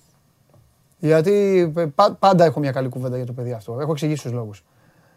Το, το μάνταλο τον πιστεύει; Θεωρώ πως ναι, αλλά ε, Θεωρείς πως ναι, αλλά πρέπει να τον βάλει κιόλας. μου έχει δημιουργηθεί μια απορία η αλήθεια είναι γιατί το, τον είχατε εξακολούθηση αναπληρωματικό. Ε, γι' αυτό σου λέω. Ε, εντάξει, όμως ίσως βλέπει, ίσως πιστεύει το γεύτη περισσότερο αυτή τη στιγμή. Άσχετα τι έχει κάνει ο γεύτης στα δύο μας που έχει παίξει. Είναι λίγο μικρό το δείγμα. Δεν τον έχει όμως εκτός rotation. Μπορεί να τον δεις βασικό την Κυριακή. Ήταν βασικός και σε ένα από τα τρία μάτς μέχρι τώρα. Στο άλλο δεν έπαιξε. Ναι. Ήταν τραυματίας. Όχι, μέσα είναι ο Μάνταλος. Δεν είναι, δεν τίθεται θέμα. Ναι, Δεν ξέρω εγώ να στο πάω διαφορετικά. ναι. Δεν ξέρω αν ο ίδιος ο Μάνταλος μπορεί να διαχειριστεί αυτή την κατάσταση. Σωστά. Εδώ είναι το μεγάλο ερώτημα. Δηλαδή, μπορεί να μπει σε ένα ρόλο να έρχομαι και από τον πάγκο αρκετά συχνά και να κάνω, να δίνω στην ΑΕΚ αυτά που έδινε παλιά ο Λάζαρος, που έδινε ο Λιβά, για να γίνει ένας game changer. Μπορεί να το υποστηρίξει αυτό. Για μένα είναι ιδανικός ρόλος για τον Μάνταλο. Τον, τον απενεχοποιεί, απενεχοποιεί και από πολλά πολλά πράγματα. Και πώς να Φεύγει και κάνει το άγχος να μην, μπαίνει, όταν να δεν μην έχει παίζει συνη- βασικός. Όταν δεν έχει συνηθίσει σε αυτό. Αυτό είναι. Και έχει συνηθίσει να μπαίνει. Ο Μάνταλος. Αυτό σου λέω, δεν ξέρω, μπορεί να το διαχειριστεί. Όση μεταγραφή της δεκαετίας τότε. Το ξέχασες. Περνά τα χρόνια. Πέρασαν 8 χρόνια από τότε. 7. Ναι. Οκ. Αλλάζουν οι καταστάσεις. Ο παίκτης πρέπει να είναι ευέλικτος. Και ένας ρόλος που του ε, ανατίθεται και ο- μέσα από τον οποίο μπορεί πραγματικά να βοηθήσει. Εγώ το πιστεύω, ξαναλέω, ότι ο Μάνταλος μπορεί να εξελιχθεί σε παίκτη Ναι. που θα αλλάζει πράγματα αν έρχεται από τον πάγκο. Αλλά το θέμα είναι να το ε, πιστεύει ο ίδιος πάνω απ' όλα και να μπορεί να το υπηρετήσει. Αν δεν μπορεί, καλή νύχτα. Το συζητάμε. Αλλά δεν γίνεται πλέον να είναι μόνιμα βασικός. Δεν γίνεται. Έτσι. Των πραγμάτων δεν γίνεται και από τους ποδοσφαιριστές που, που έχει το ρόστερ. Πώς θα γίνει να είναι βασικός συνέχεια; Καλά, δεν είπα να είναι βασικός. Άρα πρέπει να μάθεις. Βαγγέλη, εγώ δεν στο είπα να μέσα είναι είπα έξω. να παίξει καθόλου. Όχι, αυτό δεν θα γίνει. Θα παίζει. Ε, Αυτό λέω. Θα παίζει. Η αλλαγή θα είναι σίγουρα όταν δεν είναι βασικός και θα είναι και σε πολλά ματς βασικός. Αλλά πρέπει να συνηθίσει στο μέσα έξω. Αυτή είναι η κατάσταση πλέον τώρα. Για όλους είναι όμως έτσι. Δηλαδή για τον Τσούμπερ, οκ, δεν είναι. Αλλά για τον Λιβάι Γκαρσία θα είναι. Για τον Αμραμπάτ κάποια ματς θα είναι. Λόγω και της ηλικίας και του ότι πρέπει να μπαίνουν, δεν μπορεί να παίξει. Αν όλα τα ήταν ματς. καλά ο Μοχαμαντή, επειδή στην Τούμπα μπήκε, πάτησε πολύ καλά. Πολύ καλά πάτησε μπαίνοντας. Αν ήταν έτοιμος για ξεκίνημα, θα, την Κυριακή θα. Εγώ όμως, παντελής αυτό. Ναι. Θα έπαιζα με Μοχαμαντή Χατζησαφή. Μα πριν πάμε να μην το βγάλουμε, να μην τον κουνήσουμε coach. Ποιον; Το Χατζησαφή. Τώρα που έβαζα είναι καλός. μπροστά. Α, μπροστά στα χαφ. Δεν είναι κακό. Πολύ καλός είναι. Είναι πολύ καλύτερος Ε, από είναι, την Μπακ. είναι υπαρκτή σκέψη αυτή. Και από τον προπονητή είναι, δηλαδή προκύπτει, αρκεί Καλά να κάνει. είναι ακόμα. Με Τζούμπερ πίσω και την άλλη Βάη Γκαρσία. Μπράβο. Αρκεί Και να τέλος. είναι για 90 λεπτό Μαχαμαντή. Αν είναι, δεν, από- δεν το αποκλείω να γίνει και αυτό που λες την Κυριακή. Δεν ξέρω μετρήσει και τέτοια πράγματα αυτή τη στιγμή. Μοχαμαντή μου κάνει τεράστια εντύπωση. Με θράσος μπήκε μέσα. Διπλομαρκάρει σωστά. Δεύτερη φάση, γιατί εγώ αυτά κάνω. Παίκτες βλέπω, δεν κάθομαι να. Αλληλοκάλυψη σωστή. Τρίτη φάση. Μπαίνει, κατεβάζει, δίνει ένα underlap στην αρχή. Δεν του βγαίνει, δεν του δίνουν την μπάλα. Κάποιος εκεί έκανε δικά Να τους. του τη δώσαν αργά. Μετά νομίζω. κάνει overlap, βγάζει ξηραφιά. Η ΑΕΚ μια σέντρα αυτή έκανε. Δηλαδή σέντρα κινδύνου. Και τη βγάζει αυτός ο Αυτή και τον Γκαρσία στον γκολ. και μετά, ναι, και μετά γίνεται η μαγιά του Σάκχοφ, γιατί πρέπει να έχεις και παίκτες για να τα κάνουν αυτά. Και παίζει επιτέλους ένας με έναν ο Γκαρσία. Έπρεπε να φτάσει δηλαδή το 82 για να το δούμε αυτό. Ναι. Και παίζει ένας με έναν και ο Μοχαμαντή είναι εκεί. Έχει κλείσει σωστά και βάζει και τον γκολ. Έχει αέρα αυτός ο παίκτης. Δεν είναι τυχαίο παντελή ότι η ΑΕΚ τον, τον, τον προσπαθούσε από τον Ιούνι. Τον πήρε μεν πιο φθηνά από τα αρχικά που ζητούσε, αλλά και πάλι του έχει δώσει μεγάλο συμβόλαιο. Για τα Ναι, καλά δεδομένα παίξει των είναι. ελευθέρων και του Σεπτεμβρίου. Ναι, Έχει ναι, δώσει 500.000 ευρώ συμβόλαιο σε αριστερό μπακ. Ναι. Δεν είναι μικρό. Και το πιστεύει και αυτός πολύ. Εγώ απορώ με αυτόν τον παίκτη που ήταν μέχρι τώρα ελεύθερος. Γιατί έχει κάνει και εξαιρετική χρονιά στη Γάνδη πέρσι. Δεν ήταν πεζούμενος με Ξέρει γκολ, τι με γίνει, assist. Ναι, ναι. Γι' αυτό Έμεινε ξαφνικά Μα ελεύθερο το και γαμό δεν του βρήκε τώρα, ομάδα. Ναι, το, το, μόνο, το μόνο παιδιά που θα μπορέσω να δικαιολογήσω φουλ το Μελισανίδη, άμα καμιά μέρα πάει στο, στο προπονητικό κέντρο και τα κάνει όπα, το μόνο που θα τον δικαιολογήσω θα είναι αυτό. Ότι στο Έχει φινάλε, παίχτες. στην τελική ευθεία, του κάτσανε και φάσεις ρε παιδί μου. Έσπασε και, το, έσπασε και το δικό του το ταμπού, ξέρω εγώ, με τους μάνατζερ και με αυτά. Ναι, έδωσε ναι, ναι. παραπάνω. Ε, ε, αλλά βρήκε- σκόνταψε και βρήκε και καλούς παίκτες. Ε, άμα δει αυτό το πράγμα να συνεχίζεται, Έχει, θα, έχεις δίκιο. θα, θα πει εντάξει τώρα. Εγώ να σου πω κάτι, όταν ο Μελισανίδης παίρνει τηλέφωνο τον προπονητή μετά από παιχνίδι, συνήθως δεν είναι για καλό. Δηλαδή, εντάξει, ε, Ναι. Αυτό δεν είναι διάβασα. σωστό να το κάνει όμως. Όχι, όχι, δεν- δεν λέω ότι πήρε να το μαλώσει. Να είναι λίγο αλλά πήρε, υποστηρικτικός πήρε του. ανησυχ- με ανησυχία. Πήρε να μάθει. Ε, αυτά είναι χειρότερα. Ε, Γιατί η ομάδα δεν πάει καλά. Αυτό Ναι. κάνει. Το κάνει αυτό. Εντάξει, ένας άνθρωπος ο οποίος θέλει να επικοινωνεί με τον προπονητή μετά το παιχνίδι. Τώρα, αν Ναι, είναι ε, θερμό ή δικαίωμά όχι, του. τι του είπε δεν το ξέρουμε. Ναι. Αλλά δεν θεωρώ ότι τον πήρε και να του πει αυτό που διάβασα, δηλαδή ότι σε στηρίζουμε και τέτοια. Δεν παίρνεις μετά από ήττα Ναι. στην τούμπα για να πεις στον προπονητή. Τον παίρνεις γιατί έχεις ανησυχία και θέλεις να το ρωτήσεις τι δεν πήγε καλά. Άμα και πάρεις, να του πει. άμα πάρεις τον προπονητή και του πεις σε στηρίζουμε, Ε, ναι. είναι σαν να του λες Χαζομάρα ότι είναι, ακριβώς. γίνεται μακελιό και ξέρεις. Και τώρα. να σου το πω και λίγο παρακάτω, για να του πεις ότι κοίταξε να δεις, εγώ εδώ έχω κάνει μια επένδυση. Ναι. είναι η μεγαλύτερη που έχω κάνει όλα αυτά τα χρόνια. Ναι. Έτσι, γιατί αυτή είναι η πραγματικότητα. Και την εμπιστεύομαι σε σένα. Ναι. Ε, φρόντισε να δούμε κάτι καλύτερο. Ναι. Δηλαδή, πιο πιθανό εγώ θεωρώ αυτό παρά αυτό που διάβασα από εδώ και από εκεί. Που βγαίνει από κύκλους, δεν ξέρω πώς και τι και διαρροές κτλ. Που δεν το πιστεύω καθόλου ότι τον πήρε να του πει μετά το ματ ότι σε στηρίζω. Δεν υπάρχει αυτό. Όχι ότι τον πήρε να του πει σε διώχνω, αλλά τον πήρε να του πει ότι εδώ πρέπει να δούμε κάτι. Αδερφέ, περνάνε, περνάει ο καιρός, έχεις παίκτες, έχεις λύσεις. Να δούμε κάτι. Ναι. Όχι απαραίτητα να νικάς. Να παρουσιάσεις κάτι στο γήπεδο. Μάλιστα. Πολύ ωραία τα πάμε. Αύριο, πω, συγκλονιστικά. Γι' αυτό πρέπει να έχεις εδώ. Φτιάχνουμε εδώ ομάδε. Και Προσπαθώ. τι να κάνω τώρα, σκέψου. Έλα στη θέση μου, κάθεσαι εκεί και βλέπεις εδώ. Εντάξει, Παντελή μου το ξέρεις τώρα. Την Ε, ναι, κατάσταση. εντάξει. δύσκολη, αλλά το προσπαθούμε. Άρχισε εδώ Όποτε να φτιάχνουμε μπορούμε. την ομάδα. Να φτιάχνουμε να τη βλέπει και ο coach. Πριν τα μάτια θα έρχομαι για να Στείλ κάνουμε. του, στείλ του μήνυμα εκεί, πες του βάλει να δεις την Βάλει την εκπομπή. εκπομπή, Βάλει την εντάξει. εκπομπή, η, η, μόνη- η σωτηρία σου είναι. Η σωτηρία σου είναι η εκπομπή. λοιπόν, αυτά και να ψηφίσει ο Βαγγέλης. Βάλτε το πόλ, όχι το αποτέλεσμα. Το αποτέλεσμα θα μας το δείξετε μετά. Βάλτε το πόλ να ψηφίσει ο Βαγγέλης θέλω. Όλοι ψηφίζουν έξω από τον Βαγγέλη εδώ μέσα. Λοιπόν, εδώ. Θα τον Ε, ναι, καλούσες ε, τώρα. ναι, πλέον ναι. Γιατί όχι; Γιατί το, το έχουμε βάλει, γιατί ο Φανσίπ έχει πει ότι καλό. Σωστά, Το καλό, φορμαρισμένος. καλό στο momentum. Δεν, καλό, δεν έχω Θεωρώ- κλειστό, κλειστό group. Θεωρώ το αξίζει, δεν τον φέρνεις για να Ναι. φαϊθεί του.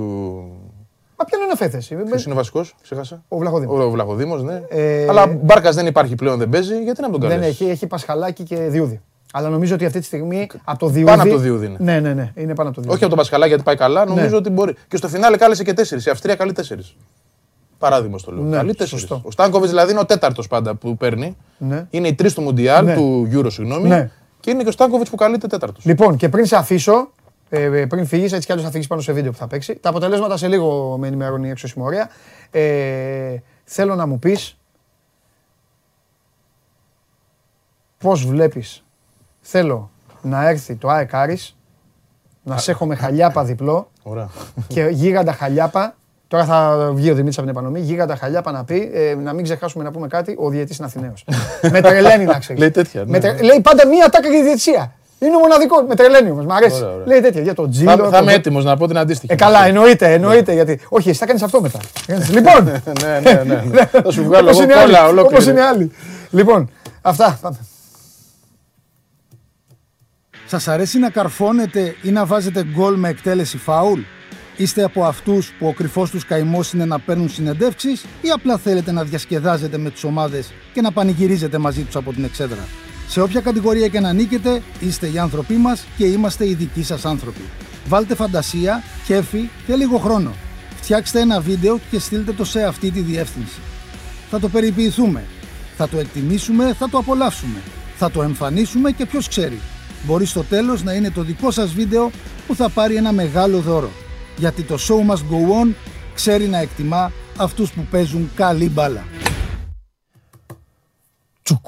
Αυτό το φινάλε με την ε, τσάπα με τρελαίνει. Εδώ είμαστε, συνεχίζουμε. Show must go live. Η μοναδική καθημερινή αθλητική εκπομπή που καταπιάνεται με τα πάντα. Στη συνέχεια σας έχουμε και μπασκετικές εκπλήξεις. Να δω τι θα μου πει και ο Καβαλιαράτο για τους φίλους του. Ξέρω ότι πολλοί είστε στενοχωρημένοι και επικοινωνείτε μαζί μου για την απουσία του καταστροφέα. Εγώ το ήξερα ότι θα γινόταν αυτό. Στην αρχή μου λέγατε γιατί τον βάζει τον καταστροφέα, τώρα τον έχετε επιθυμήσει. Έτσι.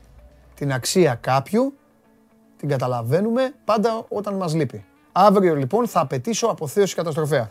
Αύριο σε μια εκπομπή με μεγάλες εκπλήξεις, σε ρυθμούς Ευρωλίγκας και τα υπο... θα τα μάθετε. Θα τα μάθετε έτσι κι αλλιώς εμείς εδώ στο 24 δεν κάνουμε τίποτα άλλο. Σας εκπλήσουμε ευχάριστα. Πού θα πάμε τώρα, επανομή.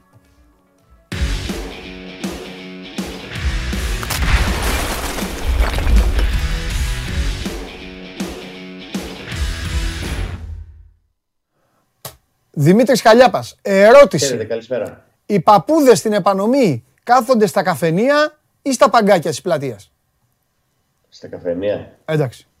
εννοείται. Να δω που, λένε, που, που γίνεται, το, που γίνεται το κουτσομπολιό το ωραίο. Το ωραίο Όχι, κουτσομπολιό. στα καφενεία. Ωραία. Καφενεία. Και τι πίνουμε συνήθως εκεί, τι πίνουνε; Τσίπουρο, ούζο, μπύρα, τι, τι γουστάρουνε πιο πολύ; Ή είναι του καφέ; Ε, Η μεγάλη, ε, η τσιμπουράκι. μεγάλη, η μεγάλη. Ναι, ναι.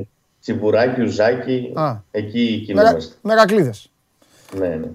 Τι έχουμε, τι γίνεται; Θα, σου, θα ξεκινήσω από αυτό που είπες ο Βαγγέλη πριν. Βέβαια. Καταρχάς, άμα δεν είναι ξένος ο διαιτητής, Ναι. θα έχουμε όρια εδώ πέρα, να ξέρεις. Έτσι, θα, αυτά θέλω. Αραδίσω, θα αραδίσω Έτσι. πράγματα. Θέλω, θέλω, θέλω, ε, αυτά θέλω να με τρελάνεις. Εκεί δεν, δεν Γιατί θα έχω πεις την είναι, υποψία ε, ότι δεν θα βάλει ξένο γι' αυτό. θα πεις δεν είναι Αθηναίος, θα πεις είναι Έλληνας. Θα πω είναι Έλληνε. Ναι. Έτσι, έτσι, Ναι. έτσι. Έτσι θα Σωστός. ξεκινήσουμε εκείνη τη μέρα. Σωστός, το Αλλά δέχομαι. έχουμε χρόνο για, για εκείνο το μάτς μετά τη διακοπή. Ναι. Νοσοκομείο θυμίζω Άρης τώρα, ε, εν ώψη και το αγώνα με, του, με τον Απόλλωνα. Τον έχουν βαρέσει αρκετές ατυχίες τις τελευταίες μέρες. Ναι. Έχει έξι τραυματίες ε, και μάλιστα έξι ποδοσφαιριστές οι οποίοι λογίζονται όλοι βασικοί. Ε, το Σάββατο αγώνα δρόμου κάνουν ε, να προλάβουν ε, τον αγώνα ε, ο Φαμπιάνο, ο Γκάμα και ο Μαντσίνη. Ε, εκτός είναι ο Ιτούρμπε, εκτός θα είναι και ο Μπερτόγλιο. Χθες το απόγευμα έγιναν οι εξετάσεις για τους ε, τρεις ποδοσφαιριστές οι οποίοι έγιναν αναγκαστικές αλλαγές στο παιχνίδι με τον Ατρόμητο. Ε, ο λόγος για τους Φαμπιάνο, Γκάμα και Μαντσίνη. Ε, ο Φαμπιάνο έχει ενοχλήσει τους προσαγωγούς. Φαίνεται ότι το πρόβλημα δεν είναι τόσο σοβαρό. Κατά πάσα πιθανότητα θα είναι στην αποστολή και θα αγωνιστεί κόντρα στον Απόλλωνα Σμύρνης. Όσον αφορά όμως τους Γκάμα και Μαντσίνη, είναι ε, πολύ λιγότερες πιθανότητες να προλάβουν ε, το μάτς με τον Απόλλωνα. Ο Γκάμα έχει ένα θέμα στο τετρακέφαλο και ο Μαντσίνη στον οπίστιο Μυριαίο. Ο Μαντσίνη, ειδικά, έχει ελάχιστες πιθανότητες να βρεθεί στην αποστολή. Ο Γκάμα αφήνει ένα παραθυράκι ε, που μπορεί να προλάβει. Ναι. Ε, ο Μπερτόγλιο, ο οποίος υπέστη θλάση στο μάτι με τον Παναθηναϊκό και έγινε τότε αναγκαστική αλλαγή, ε, έχει 50% πιθανότητες να προλάβει, δεν έχει προπονηθεί ακόμη. Ε, είναι να ξεκινήσει να προπονείται με την ομάδα αύριο, αλλά και αυτός δύσκολα να ξεκινήσει βασικός. Χθες είχε ακόμη μια ατυχία ο Άρης ε, με τον Κουέστα έξω από το γήπεδο. Είχε ένα τροχαίο αντίχημα ο Ισπανός ε, τερματοφύλακας. Ε, χω, Χωρίς ε, τραυματισμό όμως, μόνο ηλικίε ζημιές. Τη γλίτωσε φτηνά ο Κουέστα. Στο κέντρο της Θεσσαλονίκης είχε ένα τροχαίο. Γενικά φαίνεται ότι πολλές ατυχίες χτύπαν την πόρτα του Άρη τις τελευταίες ημέρες για τους ποδοσφαιριστές. Εντάξει, ο Κουέστα τη γλίτωσε χθες, αλλά είναι και αυτό σημάδι έτσι ότι δεν πάνε τόσο καλά τα πράγματα, κάτι, κάτι γίνεται. Ωραία αυτά. Έτσι κι αλλιώς έχουμε, έχουμε να τα πούμε. Θέλω να, μου πεις, να μας πεις άλλα πράγματα. Πιο, πιο κουτσομπολίζικα, Ναι, πιο ναι. γουστόζικα. Μάτζιος εκεί με παίκτες, τι είπανε, τι έγινε τώρα. Μεγάλο διπλό Ναι. τώρα. Δεύτερη με νίκη συνεχόμενη. Χθες έγινε ένα, μια ομιλία του Μάτζιου με τους ποδοσφαιριστές Α, μπράβο. Αυτά. στην προπόνηση. Ναι. Ε, τους μοίρασε συγχαρητήρια για τη δεύτερη σέρι νίκη. Ε, έδειξε ότι είναι ικανοποιημένος για, τη- για τα αποτελέσματα. Τους έκρουσε όμως το καμπανάκι ότι αμυντικά η ομάδα δεν είναι καλά και θέλει πολλή δουλειά. Ε, τους είπε ότι υπάρχουν πολλές παγίδες στο μάτι του Σαββάτου με τον Απόλλωνα γιατί έχει απουσίες και ο Άρης και πρέπει να μην ευστιχαστεί κανένας μετά τις δύο νίκες που έκανε στο πρωτάθλημα. Ο Απόλλωνας μπορεί να μην είναι όσο δυνατή ομάδα είναι ο Παναθηναϊκός και ο Ατρόμητος ας πούμε, αλλά σίγουρα είναι μια ομάδα η οποία ε, μπορεί να δημιουργήσει ε, επικίνδυνες καταστάσεις εκτός έδρας παιχνίδια. Ο Άρης έχει δείξει και στο παρελθόν ότι χύνει την καρδάρα με τον Γάλα πολύ εύκολα μετά από καλά αποτελέσματα, Ναι. ειδικά με ομάδες οι οποίες είναι λιγότερο δυνατές και η Σοκλάντη Βικελίδης κιόλας. Ε, και γι' αυτό ο Μάτιος θέλησε με τη χθεσινή ομιλία του ε, να τους κρατήσει ζεστούς τους ποδοσφαιριστές του. Ε, τους είπε ότι δεν τελείωσε τίποτα, δεν πήγαμε στη διακοπή, επειδή κερδίσαμε δύο ομάδες ε, και τώρα θα παίξουμε με μία η οποία είναι τελευταία στο βαθμολογικό πίνακα. Δεν τελείωσε κάτι. Πρέπει να κερδίσουμε και αυτή την ομάδα και μετά θα, πηγαίνουμε, θα πάμε ήρεμοι ε, στη διακοπή. Γι' αυτό θέλησε έτσι να τους κρατήσει ε, ζεστούς ε, και να συνεχίσουν στο ίδιο κλίμα, να δουλεύουν και να διορθώσουν και τις ανορθογραφίε τις οποίες έδειξαν στα μάτς με τον ε, Ατρόμητο. Ο Μάτιος, ο οποίος κάνει και πολλά τέτα τέτ με τους ποδοσφαιριστές, ε, κυρίως με τους ε, αρχηγούς. Δηλαδή με τον Μπρούνο Γκάμα ε, σχεδόν καθημερινά έχει τέτα τέτ ο Άκης Μάτιος και με τον Δελιζήση. Πριν το μάτς με τον Παναθηναϊκό είχα γίνει κάποια κρίσιμα τέτα τέτ με τους συγκεκριμένους ποδοσφαιριστές. Ε, γιατί το, το μάτς με τον Παναθηναϊκό είχε πολύ μεγάλη αξία και υπήρχε πολύ μεγάλη πίεση στις πλάτες του Μάτζιο. Ε, γι' αυτό και ο Δελιζής επιβραβεύτηκε ε, την ε, Δευτέρα και αγωνίστηκε με τον Ατρόμητο στο ημίχρονος στη θέση του Φαμπιάνο. Ο, έχει πολύ καλή σχέση με τον Δελιζήση ο Άκης Μάτζιος, τον στηρίζει ο αρχηγός του Άρη και ε, τον έβαλε στη θέση του Φαμπιάνο στο ημίχρονο στην αναγκαστική αλλαγή, τον προτίμησε από τον Μπεναλουάν, ο οποίος Μπεναλουάν είχε αγωνιστεί με την Αστάνα, θυμίζω βασικός. Ο Δελιζή έκανε την πρώτη του εμφάνιση με τον Ατρόμητο και επιβραβεύτηκε και για τις πολύ καλές σχέσεις που έχει με, το, με τον προπονητή. Τον Καλά. στήριξε καθόλου. Χάρη δεν του έκανε. Όχι, δεν το Να το έκανε πούμε χάρη, αυτό, ναι, εννοείται. γιατί μην, μην ορισμένοι. Το, εσύ, εγώ, εγώ καταλαβαίνω πώς το λες εσύ, αλλά ορισμένοι μπορεί να λένε να έβαλε τον κολλητό του στο ημίχρονο. Και μπορεί να υπάρχουν και κακεντρεχείς κακεντρεχείς στο, στον Άρη, γιατί σε όλες τις ομάδες υπάρχουν και να λένε τέτοια. Ναι. Θέλω να πω κάτι, ότι ο Δελιζήση τράβηξε πολύ μεγάλο κουπί πέρυσι. Πάρα πολύ Ναι. μεγάλο κουπί. Και είτε του φαίνεται είτε δεν του φαίνεται του παιδιού, γιατί πολλοί μισό χρόνο ειρωνεύονταν και λέγανε έλα μωρέ που να πάει ο Άρης με το Δελιζής και το Ρόουζ. Έτσι λέγανε. Ναι. Και ο Άρης με το Δελιζής και το Ρόουζ έκανε την πορεία που έκανε. Οπότε καλά έκανε ο Μάτζιος. Και στην τελική, εγώ το λέω, ούτως ή άλλως οι ομάδες στόπερ στο, ε, στο ελληνικό πρωτάθλημα, τα στόπερ των ελληνικών ομάδων, μην αρχίσουμε τώρα να λέμε πάλι. Καθένας έχει και ένα δικό του γολγοθά και ανεβαίνει κάθε ομάδα. Ο Άρης έχει πλέον τα δύο παιδιά τα οποία ξεκινάνε, το Φαμπιάνο με τον, ε, ε, Με τον Μπράμπετς. τον Μπράμπετς που ήρθε τελευταίος και με τον Μπελανουάν και τον ε, Δελιζήση. Νομίζω ότι είναι σε καλύτερη κατάσταση από ήταν πέρυσι που είχε μια τριάδα μόνο. Το Ναι. Ρόγος, τον Δελιζήση και τον ε, Μπελανουάν. Οκ, μια Σωστό. χαρά είναι. Λοιπόν, πες μου κάτι τελευταίο. Ε, Ναι. Στα δικά σου μάτια, ποιο ήταν, πες μου μάλλον, ένα πρόβλημα που έκανε μπαμ και κατάφερε ο Άρης και το έλυσε και δεν θα εμφανιστεί ξανά. Και το έλυσε. Δηλαδή είδες στα, στα ματς με τον Παναθηναϊκό και με τον Ατρόμητο ότι λύθηκε αυτό. Ένα. Ναι. Σίγουρα υπάρχουν κι άλλα, αλλά ένα, ένα, που, ένα, που δεν θα, ένα που δεν θα το ξαναδούμε.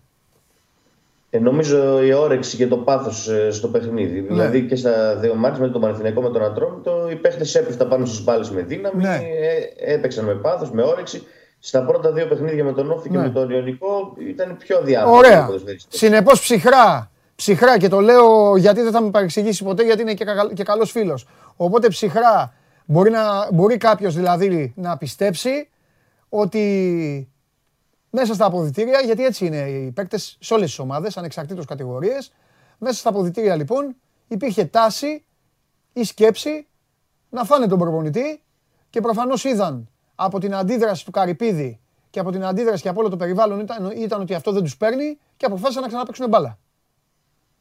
Είναι πολύ πιθανό να συνέβη αυτό. Τώρα δεν μπορώ να σου πω ότι είναι σίγουρο ότι συνέβη. Εννοείται αυτό. βρε, δεν θέλω. Ε, Το λέω σαν μια διαπίστωση. Ε, Ναι, πώς να ναι, σου ναι. πω. Αν ήμασταν τώρα. Αν έπρεπε να κάνουμε έρευνα γι' αυτό, αν ήμασταν το FBI, θα πήγαινε, θα πήγαινε το μυαλό μας σε αυτό. Είναι σίγουρα ένα ενδεχόμενο. Ναι. Το άλλο ενδεχόμενο είναι να ήταν απλά διάφοροι γιατί οι ποδοσφαιριστές δεν ήταν καλά, βαριόντουσαν και δεν Βαριόντουσαν ήθελαν να πότε, παίξουν εκεί και ξέρεις γιατί έλανε. καταλήγω σε αυτό. Θα το δεχόμουν, θα το δεχόμουν το βαριόντουσαν αν ήμασταν στη 17η αγωνιστική. Αλλά Ναι. όταν ξεκινάνε και είναι αυτή η εικόνα και πηγαίνουν στη Νεάπολη και πετάνε χαρταετό, σημαίνει ότι κάτι άλλο συμβαίνει. Αυτό. Ε, εγώ σου αφήνω και το ενδεχόμενο αυτό που είχαμε πει και τις προάλλες, ότι οι καινούριοι ποδοσφαιριστές, οι οποίοι έχουν παίξει στη Ρώμα, στη Ναι. Φούλαμ, στη Ναι. Μπόρνμουθ, σε πολύ ψηλότερο επίπεδο, Στο Oak, ναι. νόμιζαν ότι θα έρθουν εδώ και θα κάνουν πάρτι και θα κάνουν χαβαλέ. Δηλαδή νόμιζαν ότι η Τούρμπε θα μπαίνει και θα τους περνάει όλους και θα βάζει γκολ. Ναι. Ε, δεν είναι έτσι όμως. Μην μπορεί να το είχαν έτσι στο μυαλό τους και να Όχι. είδαν μετά ότι έσφιξαν τα, τα κόζ. Γιατί οι αντίπαλοι παίζουν. Έπαιξε με τον Ιωνικό και ο Σαραμαντάς και ο Λένι ε, σε έκαναν πλάκα. Ναι. Οπότε μπορεί να ήταν και αυτό το, το ενδεχόμενο και μετά έσφιξαν τα πράγματα, Μάλιστα. ε, έκλεισαν το καμπανάκι και έσφιξαν. Φιλιά στην επανομή, αύριο. Καλή συνέχεια. Γεια σου Δημήτρη. Καλή συνέχεια. Ξέχασα να του πω για το μάτς με τη Villarreal που έχουν σήμερα. Δεν ξαναφοράει τις μπλούζες του αυτές τις ώρες. Ε, ε, ξέρετε τι σκέψη έχω; Να, επειδή βλέπω το Σταύρο απ' έξω, να καθαρίσουμε πρώτα, επειδή ο Σταύρος θα έρθει εδώ, δεν πάμε πρώτα στο φίλο μου τον Αχαήρευτο και να έρθουμε μετά εδώ με το Σταύρο. Ναι, ναι, θα περιμένω εγώ όσο θέλετε. Λοιπόν, τους έβαλα λίγο δύ- δύσκολα, για αυτούς δεν είναι τίποτα δύσκολο. Ματίκα θα το καθαρίσει τώρα σε χρόνο μηδέν. Λέω να πηγαίναμε, να μέναμε βόρεια, επανομή, τάκ, μία Θεσσαλονίκη. Να κάτσω να μιλήσω λίγο με το, με το φίλο μου τον Σάβα και στη συνέχεια να έρθει εδώ ο Σταύρος για να συζητήσουμε για ό,τι υπάρχει για τον Ολυμπιακό. Αυτή τη στιγμή μπαίνουμε σε mood ευρωπαϊκών διοργανώσεων και ευρωπαϊκών υποχρεώσεων των ελληνικών ομάδων. Με το Σάβα θα μιλήσουμε για το ΠΑΟΚ Σλόβαν Μπρατισλάβας που είναι αύριο και αύριο θα τα πούμε. Αλλά αύριο θα είμαστε πιο μαζεμένοι ποδοσφαιρικά. Σας το λέω από τώρα. Η εκπομπή αύριο έχει Παναθηναϊκό, έχει Ολυμπιακό. Ξεκινάει η Ευρωλίγκα. Δεν ξέρω ποια είναι η άποψή σας για την Ευρωλίγκα ή αν τη γουστάρετε ή αν δεν τη γουστάρετε. Αλλά είναι μια διοργάνωση η οποία αξίζει να την παρακολουθείς. Αξίζει να την βλέπεις ακόμα και αν δεν σου αρέσει το μπάσκετ. Και φυσικά αυτές οι δύο ομάδες έχουν κάνει και έχουν καταφέρει τόσα πολλά που υποχρεώνουν τους πάντες να ε, παρακολουθήσουν. Μου λέγει ένας φίλος μου, τώρα λίγο να- μεταξύ μας να μιλήσουμε μέχρι να βρεθεί ο Σάβας, μου λέγει ένας φίλος μου, εντάξει μου λέει, στην εκπομπή τους μιλάς, μου λέει λίγο για σας, για σας. Τους μιλάς, μου λέει λίγο και λίγο φιλικά, τους βάζεις και μέσα στο κόλπο και αυτά. Και του λέω τι να, να κάνω, το μόνο εύκολο για μένα είναι να κάνω κανονικά τον παρουσιαστή. Να έρθω εδώ, θέλετε να το κάνω; Του λέω θα τους ρωτήσω. Θέλετε, θέλετε να φορέσω, να φορέσω κουστούμι, που κάμισο, σακάκι και να έρθω να κάνω κανονικά. Να μην σας δώσω όμως καμία σημασία. Να κάνω κανονικά όπως κάνουν. Αμένα αυτό είναι ξέρετε, το, το μόνο εύκολο. Αυτοί που κάνουν τέτοιες εκπομπές, όπως έχω πει, τα πιο, το πιο εύκολο. Στείνονται εδώ κανονικά. Γεια σας, καλώς ήρθατε στο Σπορ 24. Πάμε να δούμε τι έχει ο Παναθηναϊκός. Να το κάνω. Αλήθεια. Σώζοντα Ιρέωτη, σκηνοθέτη αυτής της εκπομπής, είναι από τις λίγες φορές που θα το πω. Είσαι μεγάλος. Τέτοια assist για να καρφώσω δεν μπορεί να βγάλει ούτε ο Σλούκα στο φαλ. Λοιπόν, όπως με ενημέρωσε ο σκηνοθέτης της εκπομπής, θα γυρίσω σε λίγο περιμένω τις απαντήσεις σας. Άμα θέλετε να το κάνω, θα το κάνω εγώ. Να το, να... Λοιπόν, όπως με ενημέρωσε, ο Σάβας ήταν γυμνός και ντύνεται για να βγει. Μόνο ο Σάββας Γιουμπάνογλου στη μία το μεσημέρι μπορεί να είναι γυμνός. Έτσι. Γιατί ο Σάββας μπορεί. Και φυσικά θα ξεκινήσουμε έτσι. Λοιπόν, τι λένε εδώ οι φίλοι μου; Όχι λένε. Κοστούμι μεσημεριάτικα λέει ο Χριστάρας. Ε, ναι, σωστό. Ε, τι άλλο; Ναι, δεν σας ξενερώνω, μη φοβάστε ρε. Εγώ τι θέλετε. Εγώ για πάρτι σας είμαι εδώ να περνάμε καλά και εγώ όμως. Ε. Και πάμε! Γυμνός είδα στον ύπνο μου, πώς το λέει το τραγούδι; Η Μαρινέλα το λέει. Ποια το λέει αυτό; Η Μαρινέλα δεν το λέει. Ε, ή όχι, το σκότωσα; Η Μαρινέλα δεν λέει. Γυμνό. Είδα στον ύπνο μου γυμνό, κάπως έτσι. Ναι, λέει ο Ματίκας. Συγγνώμη, κυρία Μαρινέλα, άμα δεν το λέτε εσείς. Συγγνώμη. Πάμε.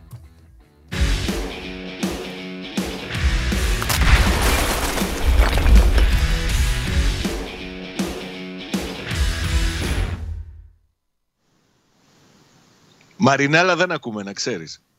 Παραδοσιακά.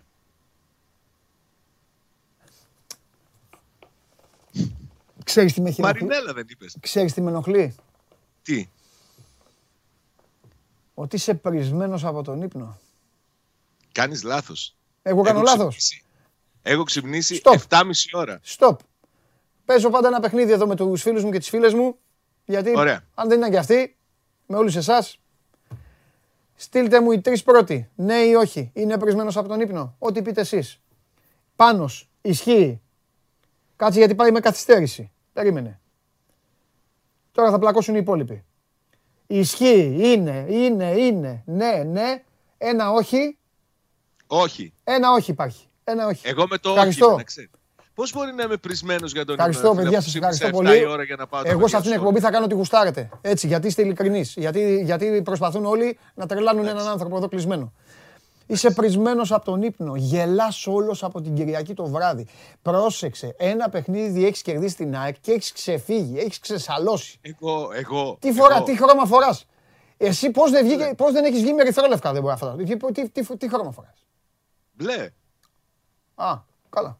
Εντάξει, δεν είπα τίποτα. Ναι. Λοιπόν, θες να δούμε ένα γκολ με το 3D που ετοίμασε η μεγάλη Ε, ομάδα βέβαια, απ' έξω. Βέβαια. Λοιπόν, να το συζητήσουμε. Είναι το γκολ που έχει βάλει η Σέριφ. Ξέρεις γιατί θέλω να το συζητήσουμε; Θα σου πω γιατί. Εδώ είναι όλοι. Δείξτε το μεγάλο ρε παιδιά. Δεν τα βλέπει ο Σάββας αυτά. Ήμαρτον ρε παιδιά. Εδώ είναι η κίνηση, είναι πλάγιο η μπάλα έτσι. Ξεκινάει, εκτελείται το πλάγιο. Βλέπετε. Γίνεται ο θάνατος εκεί, τους παίρνει την μπάλα το παλικάρι το άλλο μέσα στην περιοχή και έρχεται η σουτάρα από το Λουξεμβούργιο. Το γίγαντα. Αυτό το Θεό. Που υπάρχει θέμα και στο Σπορ 24 για αυτόν.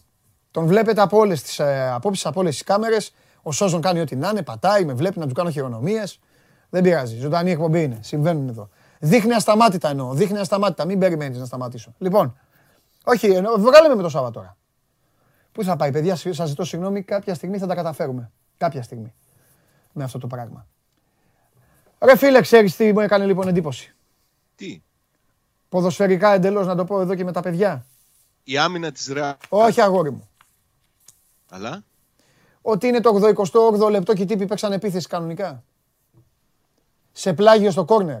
Που θα μπορούσε να την πάρει ο παίκτης που την πήρε και να έχει πάει στο σημαίακι, να την κρατήσει, να πάρει κανένα κόρνερ, να πάρει κανένα πλάγιο Σωστό. ξανά, να κοροϊδέψει και βγάζει μπάλα έξω που θα μπορούσαν να την κλέψουν και να φάνε γκολ. Θα μπορούσαν να κάνουν οτιδήποτε. Δεν ξέρω τι. Παίξαν μπάλα. Σ- Σωστό, σωστό, σωστό. Παίξαν μπάλα. Κανονικά. Μπράβο τους. Ε, γι' αυτό μιλάει όλη η Ευρώπη για αυτούς. Ναι. Γι' αυτό μιλάει. Το όνειρό σου δεν είναι να μιλήσει και για τον Πάοκ η Ευρώπη κάποια στιγμή; Κοίταξε, για να μιλήσει για τον ΠΑΟΚ η Ευρώπη, νομίζω ότι θα πρέπει κάποια στιγμή να βρεθεί να κάνει πραγματικότητα αυτό το, το άπιαστο μέχρι τώρα όνειρο να παίξει στους ομίλους του Champions League. Ναι. Για να πάρει δυνατότητα διαβατήριο για το Champions League θα πρέπει, έτσι όπως είναι τώρα η κατάσταση, να πάρει το πρωτάθλημα. Βήμα-βήμα.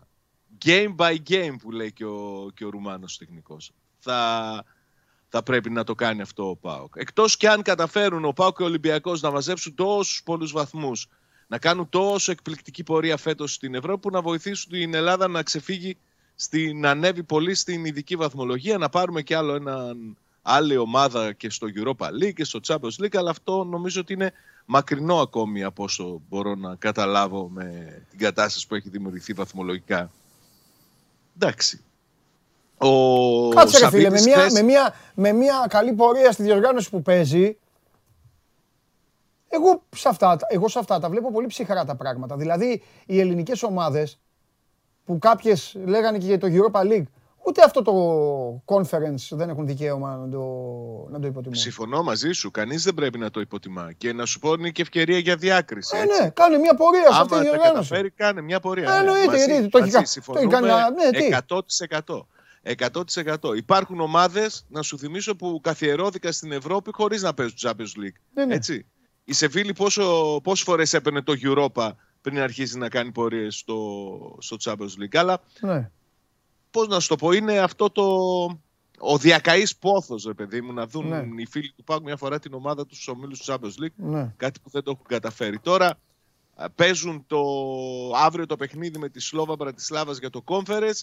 Χθες για δεύτερη φορά μέσα σε μικρό χρονικό διάστημα ο Σαββίδης έθεσε ως στόχο την πρώτη θέση στον Όμιλο. Την καλή πορεία στην Ευρώπη. Την Εδώ πρώτη θα φορά πάμε είχε τώρα. πει Αυτή- Μακριά πορεία. Αυτή Ναι. είναι η κουβέντα μας τώρα.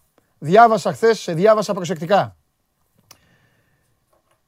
Απέκτησαν ξαφνικά αυγουστιάτικες ορέξεις, οι Ιουλιανές, Ιουλίου.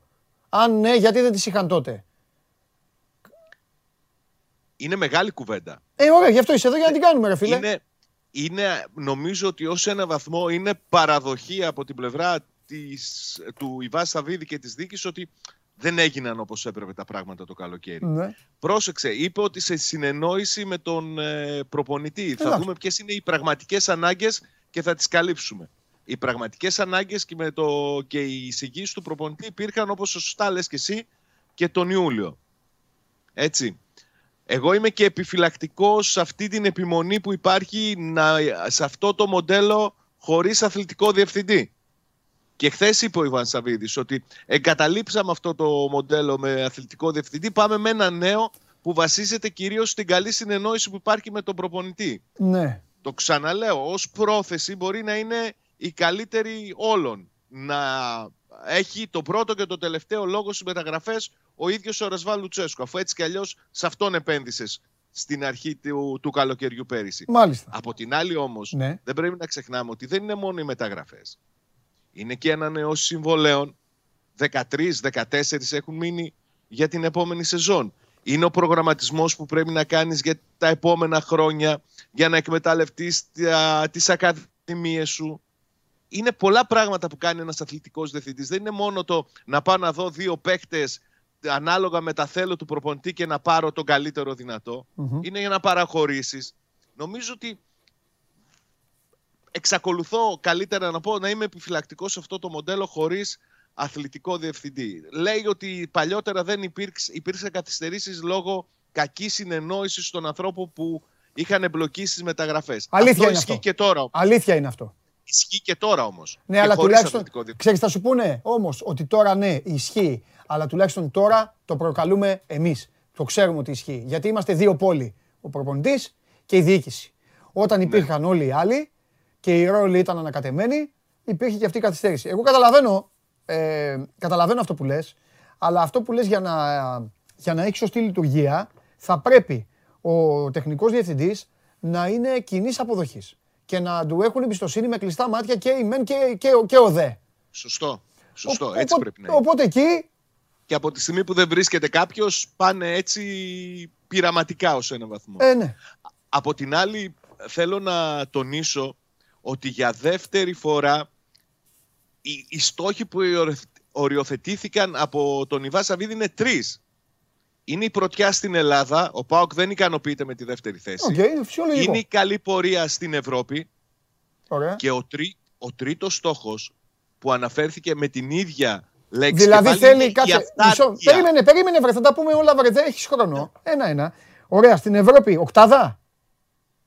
Πρόκριση από τους ομίλους καταρχής. καταρχάς. Πρόκριση από τους ομίλους. Ναι, να βγει πρώτος. 16 θα πάει. Ή να πάρει τον μπαράζ. 16. Ναι. Στους 16 είναι η επόμενη φάση. Αυτό σου Εντάξει. λέω. Ναι, ρε, αλλά είπες πορεία. Τι πορεία; Δηλαδή, πορεία τι να βγει με με αυτόν τον όμιλο, με τους Όσο Γιβραλταριανούς μπορεί και το. περισσότερο, πιο ψηλά, ναι. 8, 4, πόσο μπορεί να φτάσει. ρε Ε, παιδί εντάξει, μου, βρε, γι' αυτό σου είπα 8. Εγώ δεν σε Δεν πήγα το στα λέω, ημιτελικά. Σου λέω το 8. Αυτό, εντάξει, το- να ξέρουμε τι δεν λέμε. το- Οκ. Ωραία, Προηγούμενη φορά πρωτάθλημα. που μίλησε, Συγγνώμη. Έλα. Για Ευρώπη είχε πει μακρά, μακριά πορεία. Ναι, Μακριά πορεία, δηλαδή να είσαι και μετά τη, το, χει- την άνοιξη που να παίζεις πάλι. Εντάξει, καλά το λέω εγώ. Οκτάδα, εντάξει, οκ. Ωραία. Πάμε. Ε, και τι, ο τρίτος, γιατί βιαζόσουν. Τρίτος είναι η αυτάρκεια. Μάλιστα. Πώς θα καταφέρει ο Πάοκ να γίνει αυτάρκης. Και μάλιστα τόνισε ότι αυτός ήταν ο πρωταρχικός του στόχος όταν ανέλαβε τον Πάοκ. Και αν Μμ. παρέκλεινε από αυτόν, ήταν γιατί κατάλαβε ότι υπήρχε πολύ μεγάλη δίψα για επιστροφή στα πρωταθλήματα και στους τίτλους. Ναι. Και έκανε παραπάνω πράγματα από αυτά που θα έπρεπε να κάνει. Δηλαδή, παραπάνω πράγματα 170 εκατομμύρια ευρώ σε αυτά τα χρόνια που είναι στην ομάδα. Έτσι, αυτά είναι Ναι. τα παραπάνω. ναι. Γιατί αν έχεις στόχο την εφτα- αυτάρκεια και φτάνεις να επενδύσει 170 εκατομμύρια, η απόσταση είναι τεράστια. Έτσι. ναι. Και δεν ξέρω και πόσο απέδωσαν αυτά τα 170 εκατομμύρια που έβαλες στη Εντάξει. διάρκεια του χρόνου. Βέβαια, ναι, έχεις δίκιο, το κάλυψες. Γιατί όταν ανέλαβε, δεν, δεν, δεν πήγε προς εκείνη την πλευρά ο ΠΑΟΚ. Κοίταξε άλλα πράγματα ο ΠΑΟΚ. Ο ΠΑΟΚ δούλεψε στο επικοινωνιακό του κομμάτι. Ο ΠΑΟΚ θυμάσαι την περιβόητη, πώς τα γράφατε εσείς οι ρεπορτερέοι όλα, ε, συ- συμμαχία, πώς το λέγατε όλο, που ήταν με τον Μελισανίδη, τον Αλαφούζο τότε; Ναι, ναι, ναι, ναι, ναι. Όλο πήγε αυτό- και σε αυτό. Το είπε ότι Ναι. προσπαθήσαμε με κάποιο τρόπο να δίνεται η δυνατότητα στις ομάδες να παίρνουν το πρωτάθλημα. Ναι, Και δεν μετανιώνει γι' αυτό. Δεν ξέρω αν ισχύει ακόμα. Ναι. Αυτό είναι άλλο παπά Ευαγγέλιο. ναι. Οκ, όχι ρε παιδί μου, θέλω να πω ότι έκανε διάφορα τέτοια και για το αγωνιστικό σκέλος και, για, και χρήματα για μεταγραφές και η αυτάρκεια είχε πάει στη λίστα πέμπτη, έκτη ξέρω εγώ, αν, αν υπήρχε καν. Η αυτάρκεια, ναι, δεν Ναι, υπήρχε αυτό καν. λέω, αυτό Συζητούσε μόνο για το πρωτάθλημα. Και εγώ Ναι. αυτό, αυτό τονίζω, αλλά επανέρχεται ως, ως στόχος βασικός. Και ο- η ευ- αυτάρκεια μπορεί να έρθει με δύο τρόπους, Παντελή. Ναι, Ο ένας είναι να βγάζεις παικταράδες όπως το Τζόλι και κάποια στιγμή να τους πουλάς και να παίρνεις χρήματα. Ναι. Και ο άλλος είναι συνυφασμένος με τις καλές ευρωπαϊκές πορείες. Πώς αλλιώς οι ομάδες μπορεί να έχουν έσοδα στην Μμμ. Ελλάδα; συμφωνώ. Τα εισιτήρια είναι περιορισμένα. Ε, τα χορηγ- τηλεοπτικά χορηγή, τηλεοπτικά, μετά αυτά είναι τα υπόλοιπα. Ναι. Λοιπόν, ωραία, μας είπες για τον Ιβάν Σαββίδη. Για το φίλο μου δεν θα πεις τίποτα. Τι να πω για το. Αφού σου το είπα χθε. Με πρό... πρόλαβα εχθές και στα είπα. Δεν μίλησε. Μίλησε Ε. και τι είπε; Α, πρέπει να- Είπε- Δεν πειράζει, κάθε μέρα πρέπει να τα λες, ό,τι λέει. Είπε ότι το πρωτάθλημα το 19 που πήρα ήταν το δεύτερο. Το πρώτο μας το κλέψανε οι επιτροπές. Ναι. Το ρώτησαν. ε, γιατί Τρελαίνομαι. ήταν- Αυτά, αυτά πρέπει μ' να αρέσουν. δώσουμε όμως- Με τρελαίνουν αυτά. Ναι, Πρέπει- πα- πάμε για πες. πρέ- Πρέπει για να είμαστε δίκαιοι να δώσουμε και τις συνθήκες. Έτσι. Ναι. Ο Λουτσέσκου μίλησε σε εκπομπή οπαδών του ΠΑΟΚ. Ναι, εντάξει.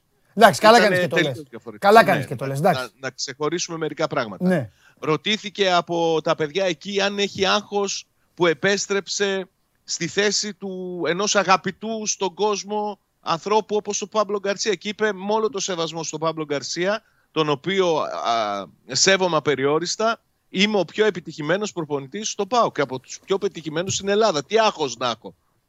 Καταλαβαίνεις δηλαδή ό,τι και να λέει ο Συγκλονιστική, Λουτσέσκο. συγκλονιστική απάντηση.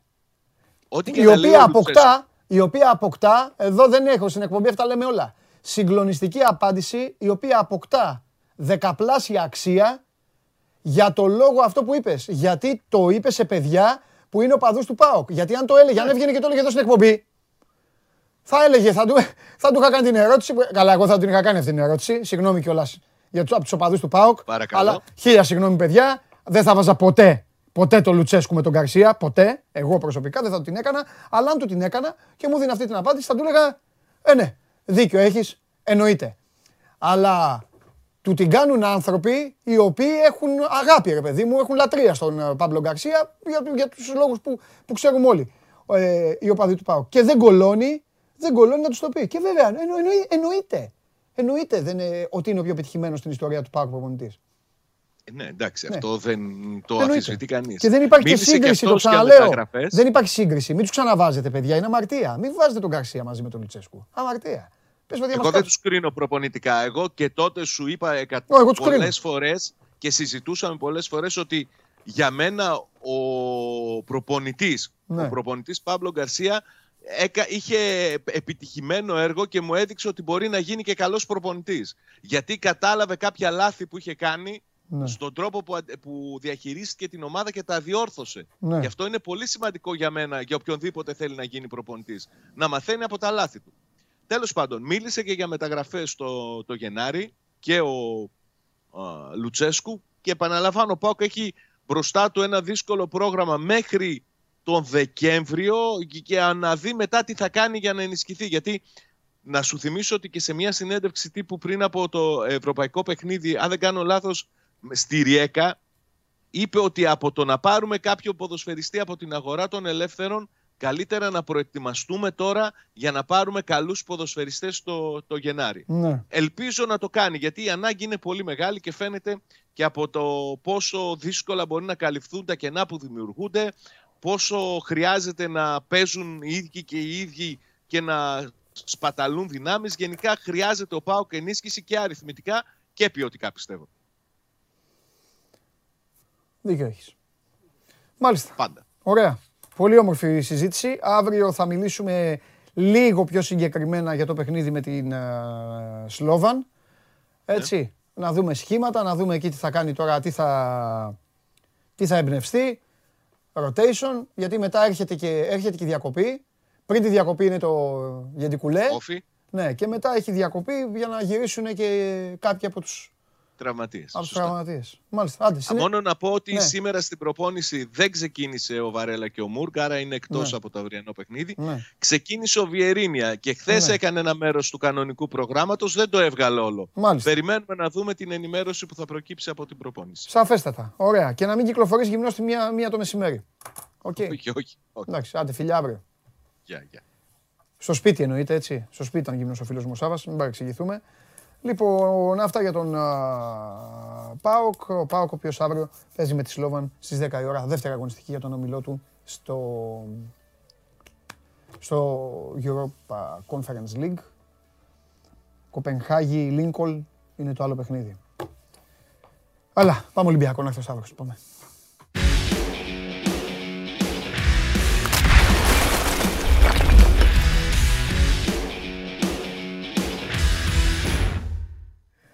Μου γράφει ένας γελάω ότι σαν να του είπα στο σπίτι μου κυκλοφορείς. Έξω κάνω ό,τι θες. Μα μπαγάσα τώρα να είναι γυμνός μία έτοιμη. Και εσύ αλήθεια είπες και ο Σάβα αλήθεια είπε. Σε τι απολύτω. Σου πω ότι έχει γίνει. Έχει ξυπνήσει όντως 7.30 το πρωί, πήγε τα παιδιά σχολείο, αλλά μετά και στον καναπέ λίγο που χάζευε τηλεόραση. Πρέπει λίγο να χαλάρωσε. Σταύρο μου όπως τον είδες, πες μου. Ε; Το σου είπα. Πρέπει να χαλάρωσε λίγο μετά. Και μας λέει και όχι. Λες και τον μάλωνα εγώ. Ναι. Πες ναι, κοιμόμουν, να μην είχε πάει. Ναι. Έβαλα, Λιγάκι. Έβαλα να δω τον τελικό κυπέλου του 65. Ναι. Δαμανάκι, ξέρω το 80. Δαμανάκι, Ιωσήφιδη, κάτι. Ναι. Τέλος πάντων. Τι γίνεται, πώς είσαι; Είμαι καλά. καλά. Και ο Ολυμπιακός ετοιμάζεται για ναι. ταξιδάκι. Μπαίνουμε σε. Τι μέρα σήμερα; Δεν φύγανε; Τετάρτη. Τρεις Α, εντάξει. Απόγευμα. Ωραία, ωραία. Θα έχουμε καμία έκπληξη; Ενώ θα κοπεί κανείς τίποτα αναγκαστικά ή μη αναγκαστικά. Γι' αυτά είναι όλοι. Όχι, όσοι, είναι, όσοι έχουν δικαίωμα και είναι δηλωμένοι στη ναι. λίστα, νομίζω θα είναι μέσα. Δεν έχω προλάβει να, να μάθω κάτι περισσότερο γιατί δεν έχει ανακοινωθεί αποστολή. Η προπόνηση τελευταία ξεκίνησε στι 11. Ναι. Είχαν τελευταίες ετοιμασίες. Τώρα λογικά θα είναι καθοδόν για το, για το αεροδρόμιο. Μάλιστα. Ωραία. Για έλα εδώ τώρα που πέρασαν όλοι εδώ να τα πούμε όμορφα γιατί με το κελίδι δεν, δεν ξετερλώνομαι. Αλλά τι να σε κάνω. Δεν μπορούμε να πούμε τίποτα για Παναθηναϊκό. Απαγορεύεται. Άλλο μάτς καταρχήν. Ναι, απαγορεύεται. Σε αυτά είμαι πολύ εγώ. Είσαι εκπρόσωπος που λέει και ο Φιλέρη. Ναι, δεν, δεν, εγώ δεν, δεν αντέχω όταν ακούω οποιαδήποτε ομάδα. ρε παιδί μου. Παίζουν δύο, α, η ομάδα Α, η ομάδα Β. Να λένε για άλλο μάτς και να έχουν άλλο μάτς μπροστά. Τους σαν κάνα φιλικό της πλάκας για δοκιμές. Και το παιχνίδι αυτό είναι. Ε, το είπες εσύ σωστά χθες. Δεν είναι και κανένα ευκολάκι. Είναι το πιο δύσκολο. Και θα κρίνει, νομίζω- Εκτός έδρας του Ολυμπιακού Ναι. φέτος. Το, άλλο είναι, το άλλο είναι adverb, Eintracht ή Eintracht adverb. Σε άδειασα. θυμάμαι. Σε άδειασα. Δεν Θα πειράζει. το μας το πει ο Θα το βρει ο Βερβερής. Γιώργος, ναι. Θα μας πει. Λογικά πρέπει να είναι adverb Eintracht. Λογικά. Τέλος πάντων. Ε, αλλά είναι σε έναν όμιλο ψιλομυστήριο. Βέβαια να θυμίσουμε στον κόσμο ότι έτσι όπως τα έκανε η, η γιγαντιά UEFA, μόνο ένας πάει, πάει για τσάγια. Συνεχίζουν. Συνεχίζουν. Adverb Eintracht. Συνεχίζουν. Προχωράνε στην επόμενη φάση 2. Ο άλλος παίζει μπαραζάκι με conference. Υπάρχει. Είναι- Ναι, δηλαδή Γίνεται δουλίτσα. η λογική λέει δηλαδή ότι ο Ολυμπιακός θα συνεχίσει. Η λογική λέει ότι ο Ολυμπιακός, αν πάρει αποτέλεσμα αύριο, Ναι, αυτομάτως γίνεται μεγάλο φαβορή και για πρωτεία στον όμιλο, λέω εγώ. ναι. Adverb Eintracht είναι τελικά. Έτσι το είπα. Ε, τι, σε, τι σε φοβίζει; Σε, σε προβληματίζει. Α, το φόβος. Για αύριο. Δεν χωράει στην μπάλα, ναι. Όχι, δεν με προβληματίζει. Απλά απέναντί του έχει μια πολύ καλή ομάδα ο Ολυμπιακός. Η οποία μεσοεπιθετικά αν λειτουργήσει. Ναι. Ε, με τον Ολυμπιακό που ανασταλτικά δεν έχει λειτουργήσει ακόμα όπως Ναι. θα έπρεπε να έχει λειτουργήσει. Ναι. Δεν ξέρω τι μπορεί να γίνει. Ένα παιχνίδι ε, που μπορεί να το φέρει στα Ναι. μέτρα της και να δούμε καμία κυριαρχία Ναι. από πλευράς Φενέρ. Την Παίζει έχεις, και στην έδρα την της έχεις κλπ. διαβάσει, μου έχουν στείλει κανένα δυο λίγο να τη σκιαγραφίσουμε. Την έχω- Αν δεν την έχεις, να το κάνουμε αύριο. Την έχω διαβάσει λίγο, αλλά Ναι. δεν την έχω δει. Ναι. Ωστόσο, αύριο ναι. Ε, για- γιατί πρέπει να, να δούμε και κάποια πράγματα. Ναι. Επιστρέφουν 6 παίχτες από τραυματισμό. Ναι. Θα τους βάλει και τους 6. Ο Εζίλ, ας πούμε, που υποτίθεται είναι ο παίχτη που από τη μέση και μπροστά είναι Οκ. ο αρτίστας. Στο τελευταίο παιχνίδι τον προφύλαξε ο Περέρα, τον έβαλε 5 λεπτά στο τέλος. Ναι. Τον κρατάει για αυτό το ματς. Ναι. Ε, απ' την άλλη, ο Ολυμπιακός, εάν είναι σοβαρός, έξυπνος και τηρεί το πλάνο, Ναι. εγώ πιστεύω ότι μπορεί να φύγει και με διπλό από εκεί. Ναι. Γιατί είναι ομάδα που θα επιτεθεί η Φενέρ.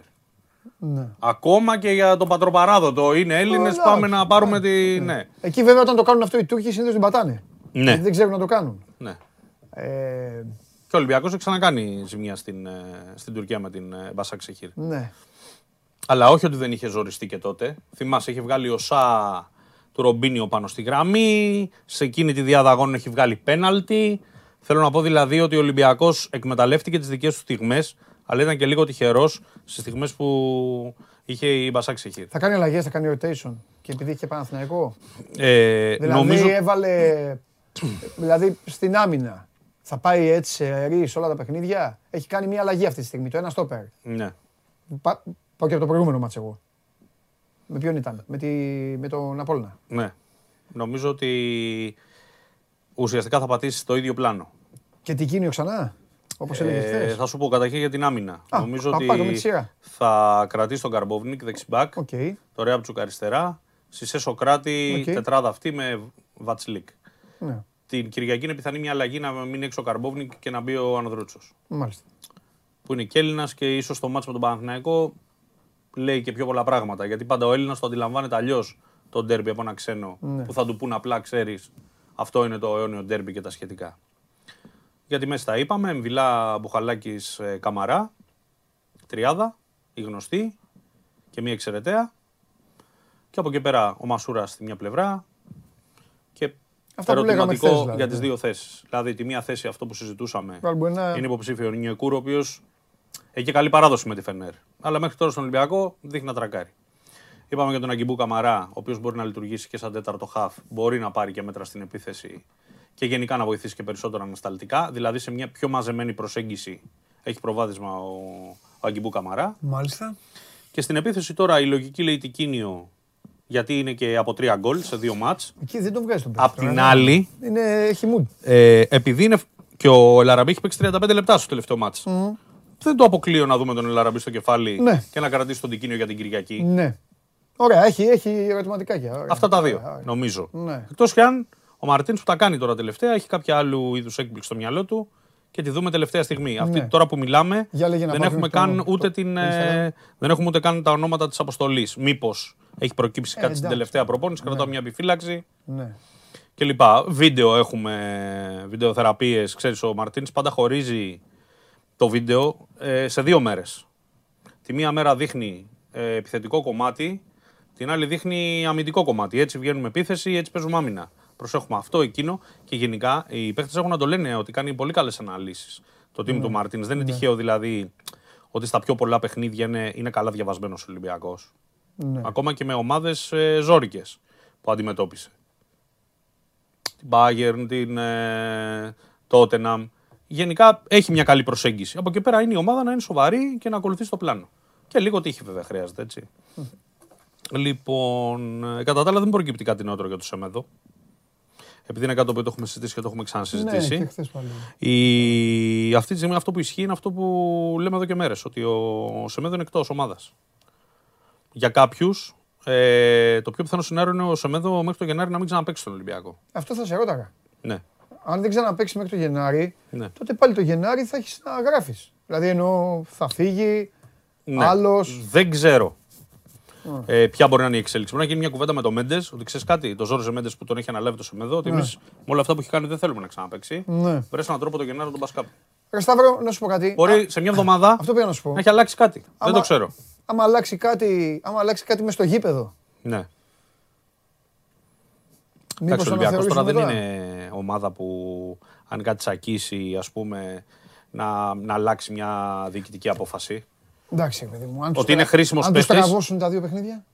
Τι να σου πω, δεν αποκλείω τίποτα. Αυτό σου λέω. Εντάξει, ερώτηση. Ο προπονητής Μπορεί βγήκε να μην δημόσια τραβώσουν. και είπε ότι τον θέλω τον παίχτη. Ναι, ο προπονητής το Απ' έχει την πει, άλλη, τελείωσε. επειδή το ρώτησα και αυτό, Ναι. να ξέρεις ότι ο πρώτος που είναι τσαντισμένος πολύ με το Σεμέδο Ναι. είναι ο Μαρτίν. Ναι, ρε φίλε, αλλά Γιατί ο αυτόν έχει προπονητής- εκθέσει. Ναι, αλλά ο προπονητής προφανώς λέει ότι ε, εγώ τον θέλω, αφήστε τον και θα τον φτιάξω εγώ. Ναι. Κατάλαβε, είναι τελείως διαφορετικά. Αν τον κλείσει, να τον πλακώσει στα χαστούκια, θα του, ναι, απ' την θα άλλη του σου πει, λέει «Με έχεις κάνει κο- ερώτημα, κορονοπάρτι, με έχεις κάνει έτσι. μέσα ο Σεμέδο. Εξενύχτη, Εγώ δεν σου είπα μέσα ο ότι, Σεμέδο. ότι είναι κλετζές εδώ Ε, ναι. και γελάγανε οι φίλοι Θέλω να μας. πω δηλαδή ότι Ε, κάπου ναι, έχει εντάξει, εκθέσει μέσα είναι, και ναι, τον παντού. προπονητή που τον ξανάβαλε στο χάρτη Μέσα σε όλα, και τον αλλά- έφτασε πάλι μέχρι την εθνική. Ναι.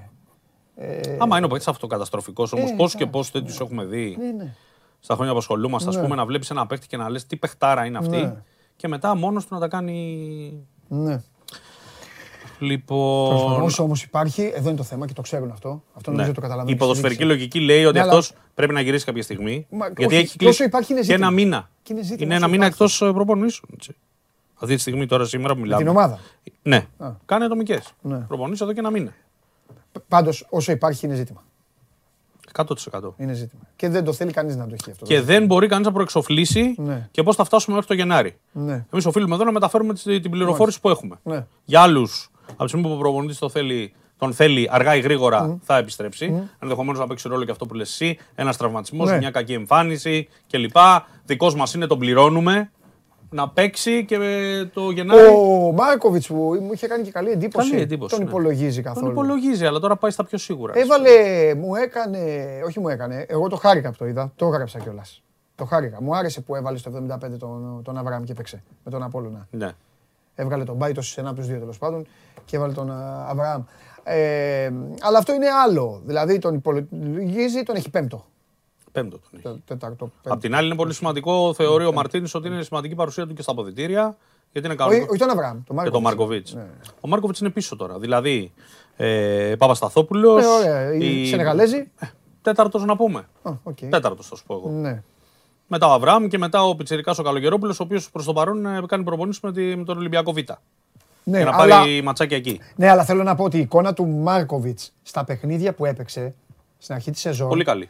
Αυτό, δηλαδή Ναι, απ' την άλλη να σου πω είναι και κάτι. ψηλοαμαρτία. Ε, απ' την άλλη, σε αυτόν τον ε, Μαρτίνς τον εμπιστεύομαι γιατί βλέπεις, ανακαλύπτει φέτος τον Αγκιμπού, τον βάζει μέσα, τον παίζει ο Αγκιμπού, τον κρατάει.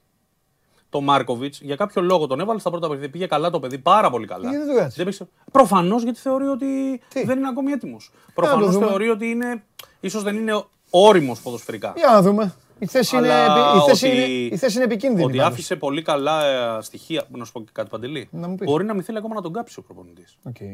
Να μην Σου το λέει κάνω. θα πάω με τους πιο έμπειρους. Γιατί εκεί η θέση όντως Ναι. καίει. Άμα Με κάνουν, καυτή πατάτα. θα κάνουν αυτοί. Γιατί να το Ναι. κάψουμε το παιδί, ας πούμε. Εντάξει, ναι.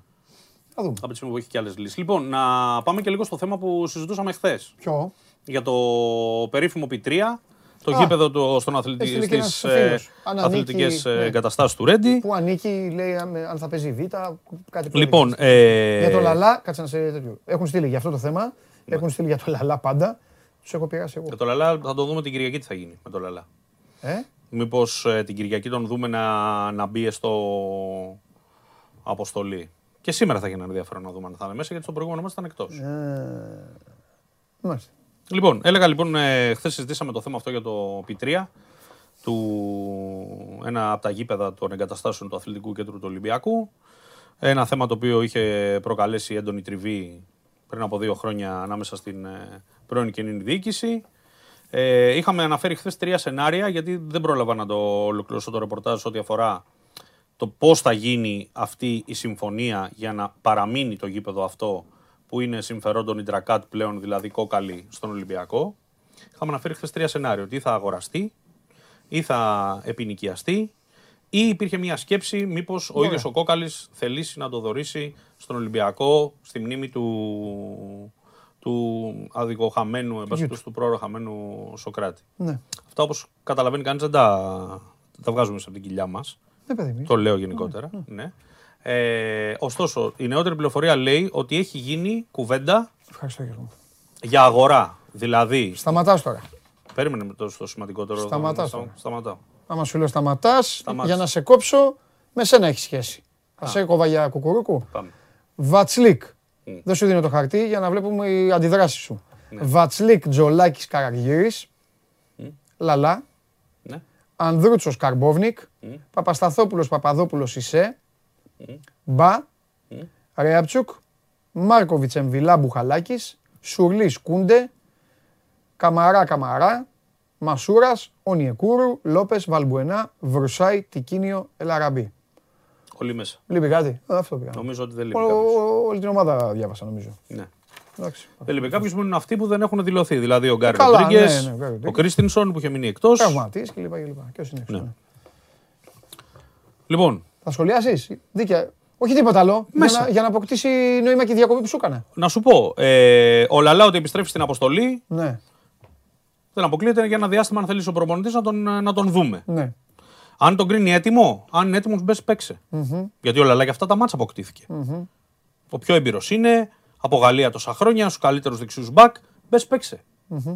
Άμα είσαι μάγκα και την αξίζει τη φανέλα, από το να παλεύει ο Πιτσερικά που είναι καλός, αλλά είναι 20 χρονών, ναι. και τον περίθε πριν από 20 μέρες και παίζει βασικός όλα τα μάτσα. Ναι. Πες και παίξε, κύριε, ναι, κύριε Λαλά, να δείξεις ότι είσαι καλός και ότι ναι. μπορείς. Ναι. Λοιπόν, ε, εγώ θα το έκανα. Γιατί ξέρεις, τον το καλό τον παίχτη πρέπει και λίγο να τον ζητώνεις. Μεγάλε εδώ, τώρα σε θέλω. Mm-hmm. Μπε και παίξε. Mm-hmm. Άμα είσαι. Λοιπόν, κατά άλλα δεν βλέπω να, να υπάρχει κάποια. Όλοι μέσα είναι. Ναι, είναι όλοι μέσα και οι δύο καμαρά και ο Πιτσυρικά ο Σουρλής και ο Κούντε κλπ. Λοιπόν, επιστρέφω Συνέχισε, στο λοιπόν. προηγούμενο οι θέμα. Τρεις, οι τρεις, ε, ε... Λέγαμε λοιπόν ότι είναι τρία τα ενδεχόμενα για το πώς θα γίνει αυτή η μεταβίβαση του γηπέδου που ανήκει στην Ιντρακά τη συμφερόντων Κόκαλη στην ΠΑΕ Ολυμπιακός. Ναι. Ε, Νεότερες πληροφορίες λένε ότι ο Ολυμπιακός το αγόρασε το, το ακίνητο. Μάλιστα. Το πληρωσε με ένα αρκετά μεγάλο ποσό κιόλας. Okay. Προκειμένου να το κρατήσει, να το διατηρήσει σε εγκαταστάσεις γιατί το χρειάζεται. Και γι' αυτό έχουν ξεκινήσει ήδη και εργασίες. Γιατί αν δεν είχε υπάρξει έστω προφορική συμφωνία, θα μπορούσαν να είχαν πει με συνεργεία να έχουν αρχίσει ήδη να ξυλώνουν τον πλαστικό τάπητα για να βάλουν τον, ε, το φυσικό, το χορτάρι. Ωραία. Ναι, ωστόσο, οφείλαμε να δώσουμε την προέκταση, γιατί το είχαμε πει από χθες, ότι πρόκειται για αγορά λοιπόν της ΠΑΕ Ολυμπιακό, για δαπάνη της ΠΑΕ Ολυμπιακό προς την ε, Ιντρακάτ, την εταιρεία που ανήκει, συμφέρον Κόκαλη, για να παραμείνει το γήπεδο στη, στην ομάδα και για τις ανάγκες των τμήματων του Ολυμπιακού. Ο Β' που θα παίζει.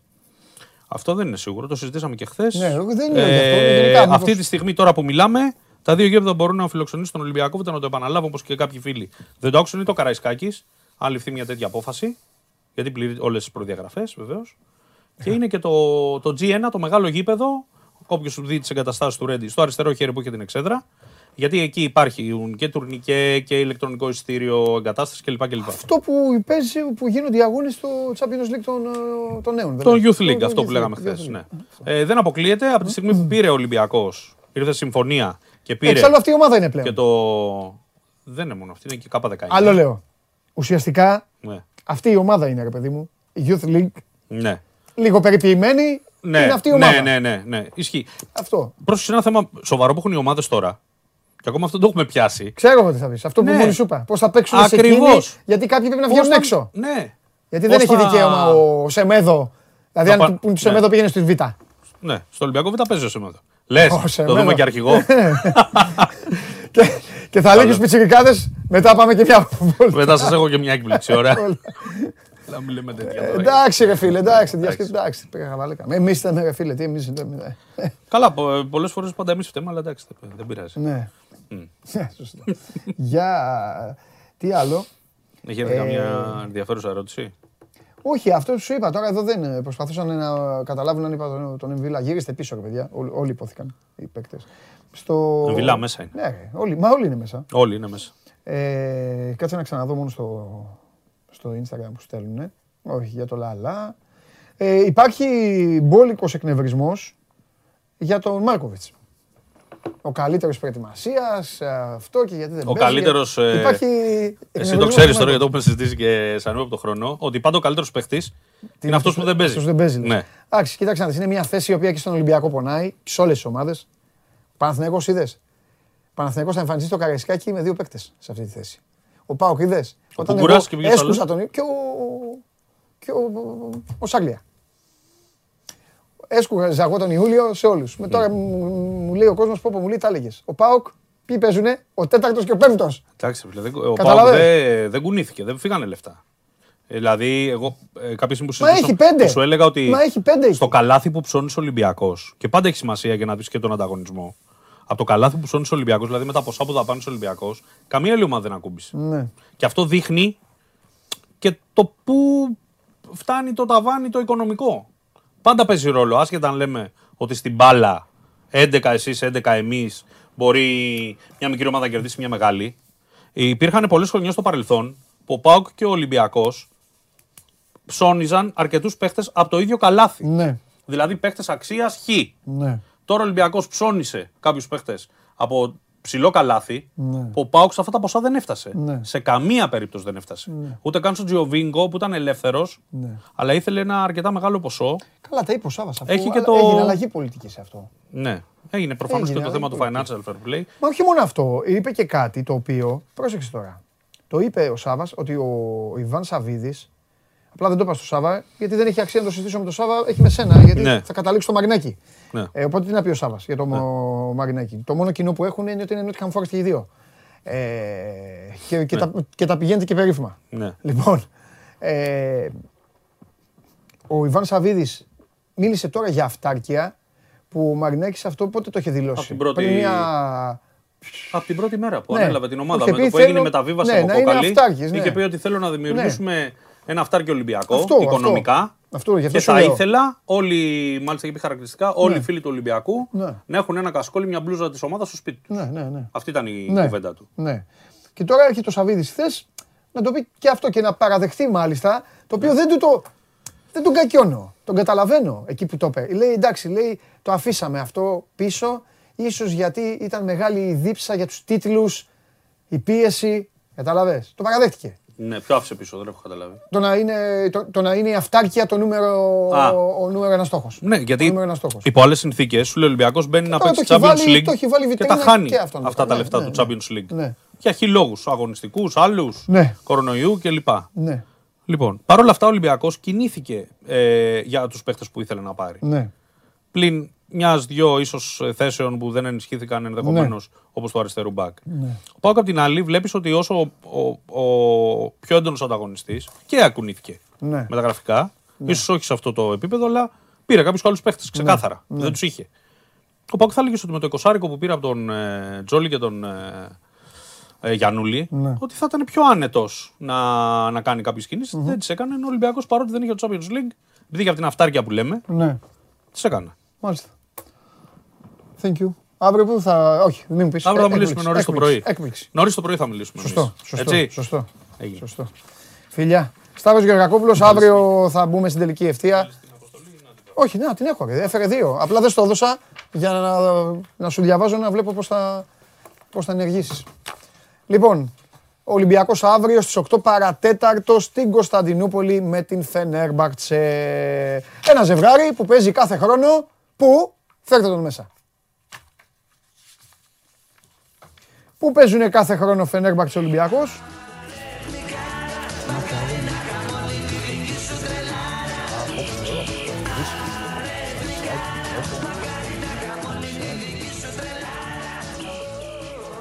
Θα σχολιάσω τα εξής.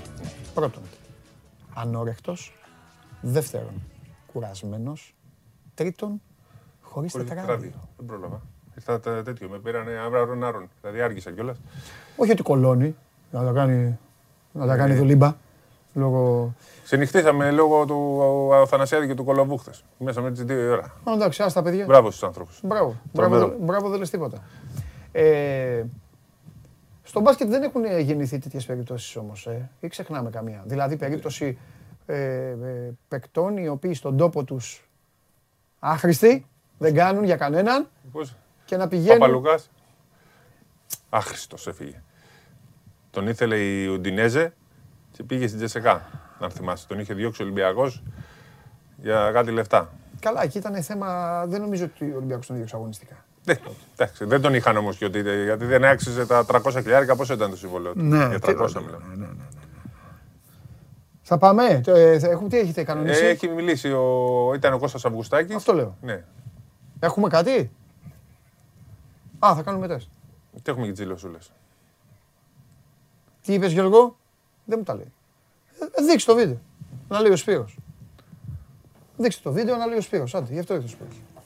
Λοιπόν, έγινε συνάντηση 12 η ώρα των ε, Αγγελόπουλων με τον Βαγγέλη Λιόλιο. Να ακούσουμε τις δηλώσεις. Έχουμε, ε, γιατί να τα λέω εγώ. μεγάλο οργανισμό του Ολυμπιακού εκπροσωπεί ε, ένα πολύ μεγάλο μέρο της κοινωνίας, όχι μόνο της πασχετικής κοινωνίας, αλλά της κοινωνίας Ελλάδος.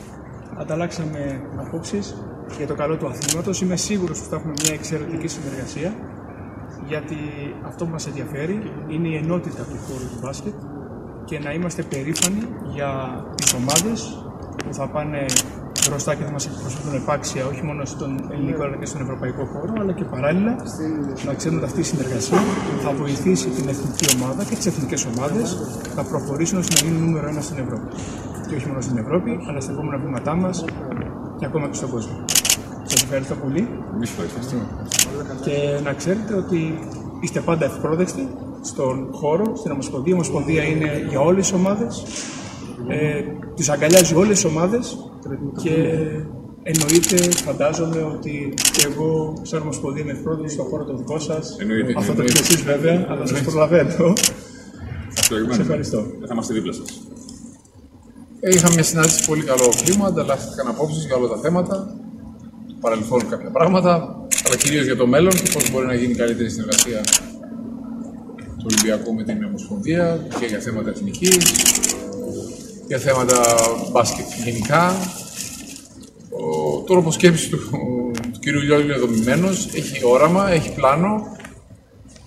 Εγώ είμαι, φεύγω πολύ, πολύ θετικά από τη σημερινή συνάντηση. Αλλά δεν θα κάνετε πάλι 10 χρόνια να ξανάρθετε. Όχι, ελπίζω ότι θα ερχόμαστε νωρίτερα, πιο συχνά, σε καλό πνεύμα, πάντα. Ήθελα να συγχαρούμε τον κύριο Πρόεδρο, να του ευχηθούμε καλή επιτυχία. Νομίζω οι ιδέες του είναι πολύ πρωτοποριακές και καλές. Υπάρχει συναντήληψη σε πολλά θέματα και ταύτιση απόψεων. Πρεσβεύει το, μια νέα αρχή για το ελληνικό μπάσκετ. Η αλλαγή που έγινε, που έπρεπε να γίνει, έγινε μετά από πολλά χρόνια. Είναι αλήθεια ότι είχαμε πολύ καιρό να έρθουμε εδώ, λόγω τους γνωρίζετε. Υπάρχει νέο κλίμα, νέος αέρας και μεγάλη αισιοδοξία για το μέλλον του ελληνικού μπάσκετ του Ολυμπιακού. Ευχαριστούμε πολύ. Να είστε καλά. Εγώ ευχαριστώ. Καλή, καλή επιτυχία. Να είστε καλά. Σας ευχαριστούμε πάρα πολύ. Στο μέλλον. Εντάξει, δεν θα ξανακάνουμε 10 χρόνια λέει. Αφού δεν χαθήκανε, αυτό πήγα να πω. Αφού δεν χαθήκανε, πήγαμε τον δρόμο. Νομίζω είχαν πάει μια φορά. Αλλά όχι σε Βασιλακόπουλο. Σε κάτι, μια άλλη με Κιέδ και τέτοια. Νομίζω κάτι είχε γίνει. Κάτι μου θυμίζει με Κιέδ, αλλά δεν, αλλά δεν ξέρω αν είχαν πάει αυτή. Είχε πάει ο Σκινδύλιας. Με το Σταυρόπουλο τότε. Δεν θυμάμαι τώρα για να σου πω. Νομίζω μια, δεκαετία μια είσοδο. Για... Άλλο. Σε λίγο θα γίνει και συνάντηση με τον Παναθηναϊκό στις 2. και με τον Ρασιτέχνη και με, τον, ε, με την ΚΑΕ, με τον ε, Τριαντόπουλο, τον ε, πρόεδρο. Μια σειρά από ραντεβού που κάνει ο Βαγγέλης Λιόλιος, ο οποίος και χθες έκανε τις προγραμματικές δηλώσεις. Είπαμε ε, τις ειδήσεις που βγήκαν από αυτό. Ε, σημαντικό ότι μπαίνουμε σε μια άλλη διαδικασία με, τις, ε, με την Ομοσπονδία και βλέπουμε ότι ο Βαγγέλης Λιόλιος τους δέχεται όλους. Έτσι. Ε, και πλέον δεν ξέρω αν είναι πρόβλημα γιατί λέγαμε ότι τα γραφεία είναι στο ΆΚΑ το θέμα νομίζω δεν είναι τα γραφεία που βρίσκονται τόσο, όσο τα πρόσωπα. Καλά λέει ο Γιάννης, ο φίλος στον Εσάκελ είχαν πάει, όχι στην ΕΟΚ. Νομίζω έχει δίκιο. Α, τότε παλιά λες. Όχι αυτό που λες εσύ, νομίζω στον Εσάκη ήταν. Τότε είχαν πάει στον Εσάκη σίγουρα, το 19, αλλά νομίζω είχαν πάει και μία φορά σε μία κέδ. Τέλος πάντων, έλα. Εσάκη σίγουρα, αφού έχουμε για τα βίντεο, δεν θυμάσαι εκεί πέρα ναι, που γινόταν ναι, ναι. χαμός. Ε, τι θέλω να σου πω, πώς αισθάνεσαι που αρχίζει η Ευρωλίγα; Ωραία, πάρα πολύ ωραία. Μπαίνουμε σε ρυθμούς. Ωραίο μάτς, Μονακό Παναθηναϊκός, μετά Ολυμπιακός Μπασκόνια. Ε, δεν παίζει ο Πέτερς για την Μπασκόνια. Μπορεί να μην παίξει και ο Γκεντράιτις. Το Πέτερς είναι οριστικό, έγινε πριν από λίγο. Παναθηναϊκός τώρα έχει το Μάικ Τζέιμς. Ε, είναι αντίπαλο. Είναι καλή ομάδα η Μονακό. Παίζει και στην έδρα της, ένα κλουβάκι. Δεν ξέρω αν το έχεις δει το γήπεδο της ε, Μονακό. Ένα γήπεδο 3-4 θέσεων. Μέσα στο Λουί Ντε, ή Ντε Λουί, που το λέγαμε παλιά εμείς στο Λουίντε, εκεί το είδα το μπάσκετ. Ε, όπου. Τι ζήσαμε. Με ασανσέρ ανέβηκε στο γήπεδο. Στο γήπεδο. Το μπάσκετ; Στο ποδόσφαιρο. Καλά, και στην Παρσελόνα με ασανσέρ να μπαίνει. Και στο Καρασκάκι με ασανσέρ να μπαίνει, άμα θες. Ναι, δεν στο έδωσα να το καταλάβεις. Ναι, όχι. Είναι πολύ. Είναι ψηλά το γήπεδο. Ψηλά; Όχι ρε Παντελή. Ναι, το έχουν χτίσει λίγο έτσι. Εγώ που είχα πάει, μια γούβα το είχα δει από ψηλά που είχα πάει στο ανάκτορο. Το βλέπα κάτω. Για τη Μονακό δεν λες. Ναι. Εγώ φίλε μέσα σαν ανέβηκα πάντως στο γήπεδο. Ναι. Όταν εννοώ το γήπεδο, δεν εννοώ στα δημοσιογραφικά στην ξέρω. Στο γήπεδο. Ναι. Τώρα να είχα πάει κανένα υπόγειο. Το πάρκινγκ που ήταν πολύ κάτω. Εγώ πάντω μέσα σαν ανέβηκα. Τέλος πάντων. Μπορεί το πάρκινγκ να ήταν πολύ κάτω. Ναι. Και κάπου εκεί χάθηκα, γιατί το ωραίο είναι να χάνεις στα ξένα γήπεδα, γιατί μόνο έτσι τα μαθαίνεις. Και βρέθηκα και σε ένα γήπεδο μπάσκετ. Και λέω και μπάσκετ. Και, από... και μια πόρτα και βλέπεις τη θάλασσα. Ναι. Τι γίνεται, λέω. Είναι, εντάξει, να σου πω, δεν είναι και πάρκινγκ εκεί. Πού να παρκάρεις τώρα; Ναι, εντάξει. Μικρολίμανο είναι που έχει γίνει η Μοντεκάρλο. Ναι, δεν είναι μεγαλύτερο από το μικρολίμανο. Αν το ναι, δεις, ναι, ναι. όλο το, το πειραιά εκεί. Θες κοστάκι, ε, κοστάκι αυγουστάκι; Ναι, ναι, οπωσδήποτε. Βγάλε κοστάκι, βγάλε κοστά. Έλα, γόρι μου. Καλησπέρα Τρομερός, έλα, λίγο, λίγο σε θέλουμε. Μην σε κουράσουμε πολύ γιατί βασανίζεσαι. Πριν, ε, όχι, εντάξει, πριν λίγο ολοκληρώθηκε η συνάντηση. Ναι. Σε πάρα πολύ καλό κλίμα χαμογελαστή και οι τρεις. Ε, ένα κλίμα ενότητας, όπως θα έπρεπε να είναι. Ναι. Ε, αυτό λοιπόν το κλίμα ενότητας ε, θα επεκταθεί. Τώρα, αυτή τη στιγμή, βρίσκεται ο κύριος Μαλακατές ε, στα γραφεία, συζητάει με τον κύριο Λιόλιο. Ε, θα ακολουθήσει ο κύριος Τριατόπουλο. Ε, Όπως και ο Μάικη Αγγελόπουλος. Με λίγα λόγια, άπαντες ε, θα περάσουν τα γραφεία του νέου πρόεδρου της ΕΟΚ. Ε, ο Προμηθέας, θα πάει; Νομίζω πως ναι, όπως και νομίζω και ο Άρης. Δηλαδή, αρκετοί θα περάσουν. Θα είναι όλοι, ε. Προμηθέας. Κατάλαβες την ερώτηση που έκανα. Του λέω Προμηθέας θα είναι και μου λέει ναι. Ε, ναι, ναι, ναι. Αφού δεν είναι. Μπορεί να βγάλει και ένα καθρέφτη όμως. Έφυγε, έφυγε. Ναι, ναι, να σας πειράζω. Πάμε, πάμε. Ε, στα του Ολυμπιακού τώρα, ναι. ε, η συνάντηση διήρκησε αρκετή ώρα. Ε, συζήτησαν ε, αρκετά και για τον Ολυμπιακό, όπως και την Εθνική. Το είπε και ο κύριος Λιόλιος ε, στην αρχική του δήλωση.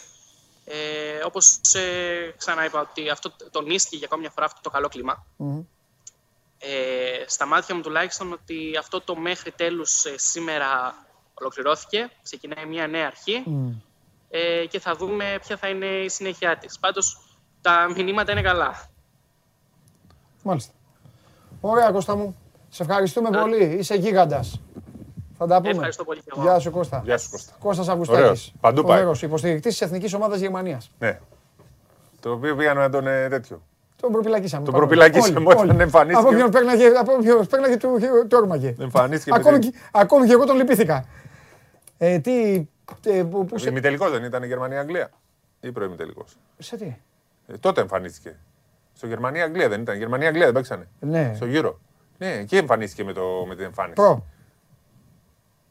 Όχι τελικό. Πρώην τελικό. Αυτό δεν ναι. θυμάμαι. Τώρα τι θες να βρει. Φτάνει που ήξερα ότι παίξανε μεταξύ τους. Ποιοι στέλνουν μηνύματα; Ε, διάφορα, τι, κάνουν, τι κάνουν τα φιλαράκια σου; Ε, τα φιλαράκια έμαθαν τη νέα ΚΕΔ, η οποία νέα ΚΕΔ για να σου πω την αλήθεια, ε, δείχνει ότι θα είναι, είναι ονόματα πολύ μεγάλα. Έτσι. Υπάρχουν κάποια θέματα που συζητάει ο καθένας, ο καθένας το βλέπει με τη σκοπιά του. Για πες, πες, πες, πες, Η πες. μία σκοπιά είναι. Με γιατί τρελαίνουν αυτά. Πόσο από τσίλκα σας Μόνοι τους, μονομαχούν μόνοι τους. Ναι, ναι, ναι, ναι. Μόνοι τους.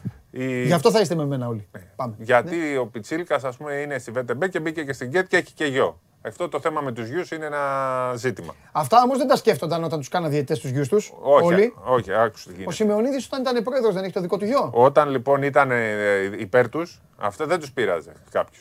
Όταν ήταν εναντίον τους, τους... και λένε τώρα, μα πριν λέγατε για τους γιους, τώρα γιατί δεν λέτε για τους γιους; Πριν δεν. Δεν ξέρεις τώρα, αυτοί που λέγανε πριν. Ε, τώρα δεν λένε γιατί είχαν σταματήσει. Τώρα αυτοί που δεν λέγανε πριν λένε τώρα και ούτω καθεξής και πρόεδρος του Εδεσαϊκού. Συνεχίζει, συνεχίζει εδώ. Και εδώ πρόεδρος έχουμε- του Εδεσαϊκού. Εδώ έχουμε τον Εδεσαϊκό μαζί μας. Συνεχίζει. Μάλιστα. Που δεν είναι πρόεδρος, είναι αντιπρόεδρος. Ναι. Κατάλαβες τώρα είναι όπως το, το συμφέρει τον ε, καθένα. Ο Χριστοδούλου ε, σε πολύ σημαντικό ρόλο. Ο Πιτσίλκας πρόεδρος της ΚΕΤ και οι άλλοι δύο μουζάκι με τον Πίτ θα ασχολούνται με τις πιο κάτω κατηγορίες, την Α2, Β, Γ και γυναίκες. Αλλά ξέρεις, ο καθένας το βλέπει ε, όπως θέλει. Τώρα το θέμα είναι ποιοι θα μπουν παρατηρητές, γιατί είναι πάρα πολύ σημαντικοί και οι ε, παρατηρητές. Ναι. Αλλά θεωρώ ότι ο Πιτσίλκας και ο Χριστοδούλου θα βάλουν πολύ κα- σημαντικούς κανόνες ε, στο, στην ΚΕΔ. Αυτά Μάλιστα. για, τους, ε, για το αγαπημένο σου κομμάτι των Βέβαια. ε, διαιτητών. Βέβαια. Θα πω, κρατιέμαι τώρα, άκου. κρατιέμαι γιατί περιμένω. Θέλω να δω κάποια πράγματα. Γιατί ξέρεις, λένε παιδιά, ωραία, μη, να υπάρχει μια καλή. Φτιάξε με αγόρι μου. Μην Ναι, όχι, κρατιέσαι. όχι, θέλουν, ζητήσαν ανακοχή. Αφού ζήτησαν ανακοχή, θα περιμένουμε. Ζητάνε ανακοχή, αλλά ρίχνουν σφαίρες. Εκεί που μπορούν. Εκεί που, εκεί που έχουν το όπλο, ρίχνουν κάτι σφαίρες. Ανακοχή. ανα- Ανακοχή, ανα, μην, μην κράζουμε, ρε παιδάκι μου. Εντάξει, Ανακοχή ζήτησαν. Α, Γενικά, Περίμενε, ανακοχή. περίμενε, κάτσε, κάτσε, Πάμε κάτσε. ενωμένο τον μπάσκετ. περίμενε, περίμενε, περίμενε, περίμενε. Επικοινώνησαν με τον καλό τους φίλο Σπύρο και του είπαν. Όχι ακριβώς. Μην λες τίποτα Όχι τώρα. ακριβώς, Και- μπορεί να βάλαν Και άλλους. βάζει βάζεις Ναι, φωτιές και, μπορεί να βάλαν άλλους. και Και να ανάβει λένε- και ο άλλος και λέει που δεν έχει. Ναι, πά, λένε, δεν τον νοιάζει πά, τίποτα. βάλαν άλλους και να πούμε, παιδιά πάμε. Εντάξει, παιδιά, να πάμε. Εντάξει, να δούμε πώς θα γίνει και Εγώ λοιπά. δεν θέλω ανακοχή. Εσύ δεν θες ανακοχή. Ναι, πες τίποτα. Μα το θέμα είναι ότι οι ίδιοι δεν θέλουν ανακοχή. Δηλαδή ζητάνε ανακοχή, δηλαδή μην τους πυροβολείς, αλλά πυροβολούν τους άλλους. Κατάλαβες ποιο Μάλιστα. είναι το θέμα. Ε, αλλά δεν ξέρουν ότι άμα, ρε, άμα διε- αρχίσεις και πυροβολείς εσύ με το τέτοιο, θα πάρεις το οπλοπολιβόλιο εσύ και, δεν, Ναι. και σε κρατάω. Ε, μπράβο, αυτό είναι αλήθεια. Σε Αλήθεια, κρατάω. Αλήθεια είναι. Τον κρατάω να Αλλά ξέρετε. διαιτητέ. Όχι, εκεί πρέπει να το πεις. Αλλά, Τον κρατάω να ξέρετε. αλλά διαιτητές είναι αγόρι Ε, μου. δεν γίνεται, ρε. Άσε την ανακοχή. Διαιτητές είναι. Είναι Όρμα. έθνος ανάδελφο. Ναι, εντάξει. Λοιπόν, καλά. Γυρνάς Δεν, πίσω, δεν, πίσω από την πλάτη. Δώσε χέρι. Πάω, Έλα, δώσε μαχαιριά, γιατί αδελφέ αύριο- μου, μετά. Γιατί αύριο δεν θα σε έχω. Γιατί; Θα βγάλω τρίγκα. Τρίγκα. Αύριο έχω τρίγκα και μετά έχουμε. τι είχαμε ώρα, πάει τι στη- ώρα; Είχαμε θέμα Ολυμπια... Παναθηναϊκού Media Day, αύριο έχουμε Ολυμπιακό όμως. Τι ώρα θα είναι αυτό, παρακαλώ; Ε, μετά τη μία μισή. Ωραία. Όπως ήταν. Αύριο δηλαδή. είπα να μαζευτεί εδώ ο κόσμος, έχουμε συνέντευξη και τέτοια. Θα Εντάξει, έχουμε ωραία. θέμα. Αν Ωραία. αλλάξει κάτι θα σε ενημερώσω. Θα ενημερώσω γιατί θέλω Αύριο να. όμως έχουμε τις δύο ομάδες. Ναι, ναι. Σωστό. Ωραία, δεν κλίμα θα έρθω. Ευρωλίγκας. Παίρνω ρεπό δηλαδή. Ναι, ναι, ναι. Για πρωί, για πρωί. Ναι, Εντάξει. Ναι. Εκτός να αλλάξει κάτι που δεν θα αλλάξει κάτι, αλλά τέλος πάντων. Εντάξει, έγινε. Σπύρος Καβαλιέράτος, ο Γεια άνθρωπός σας. σας, ο Γεια άνθρωπός σας, μας. γεια σας. Δημήτρης Μανατίκας, σου ανοίγει την πόρτα το παιδί. Ρε. Ποιος άλλος σου ανοίγει την πόρτα να περάσεις; Πάμε στον Τζάρλι. Πάμε στον Τζάρλι να τελειώνουμε.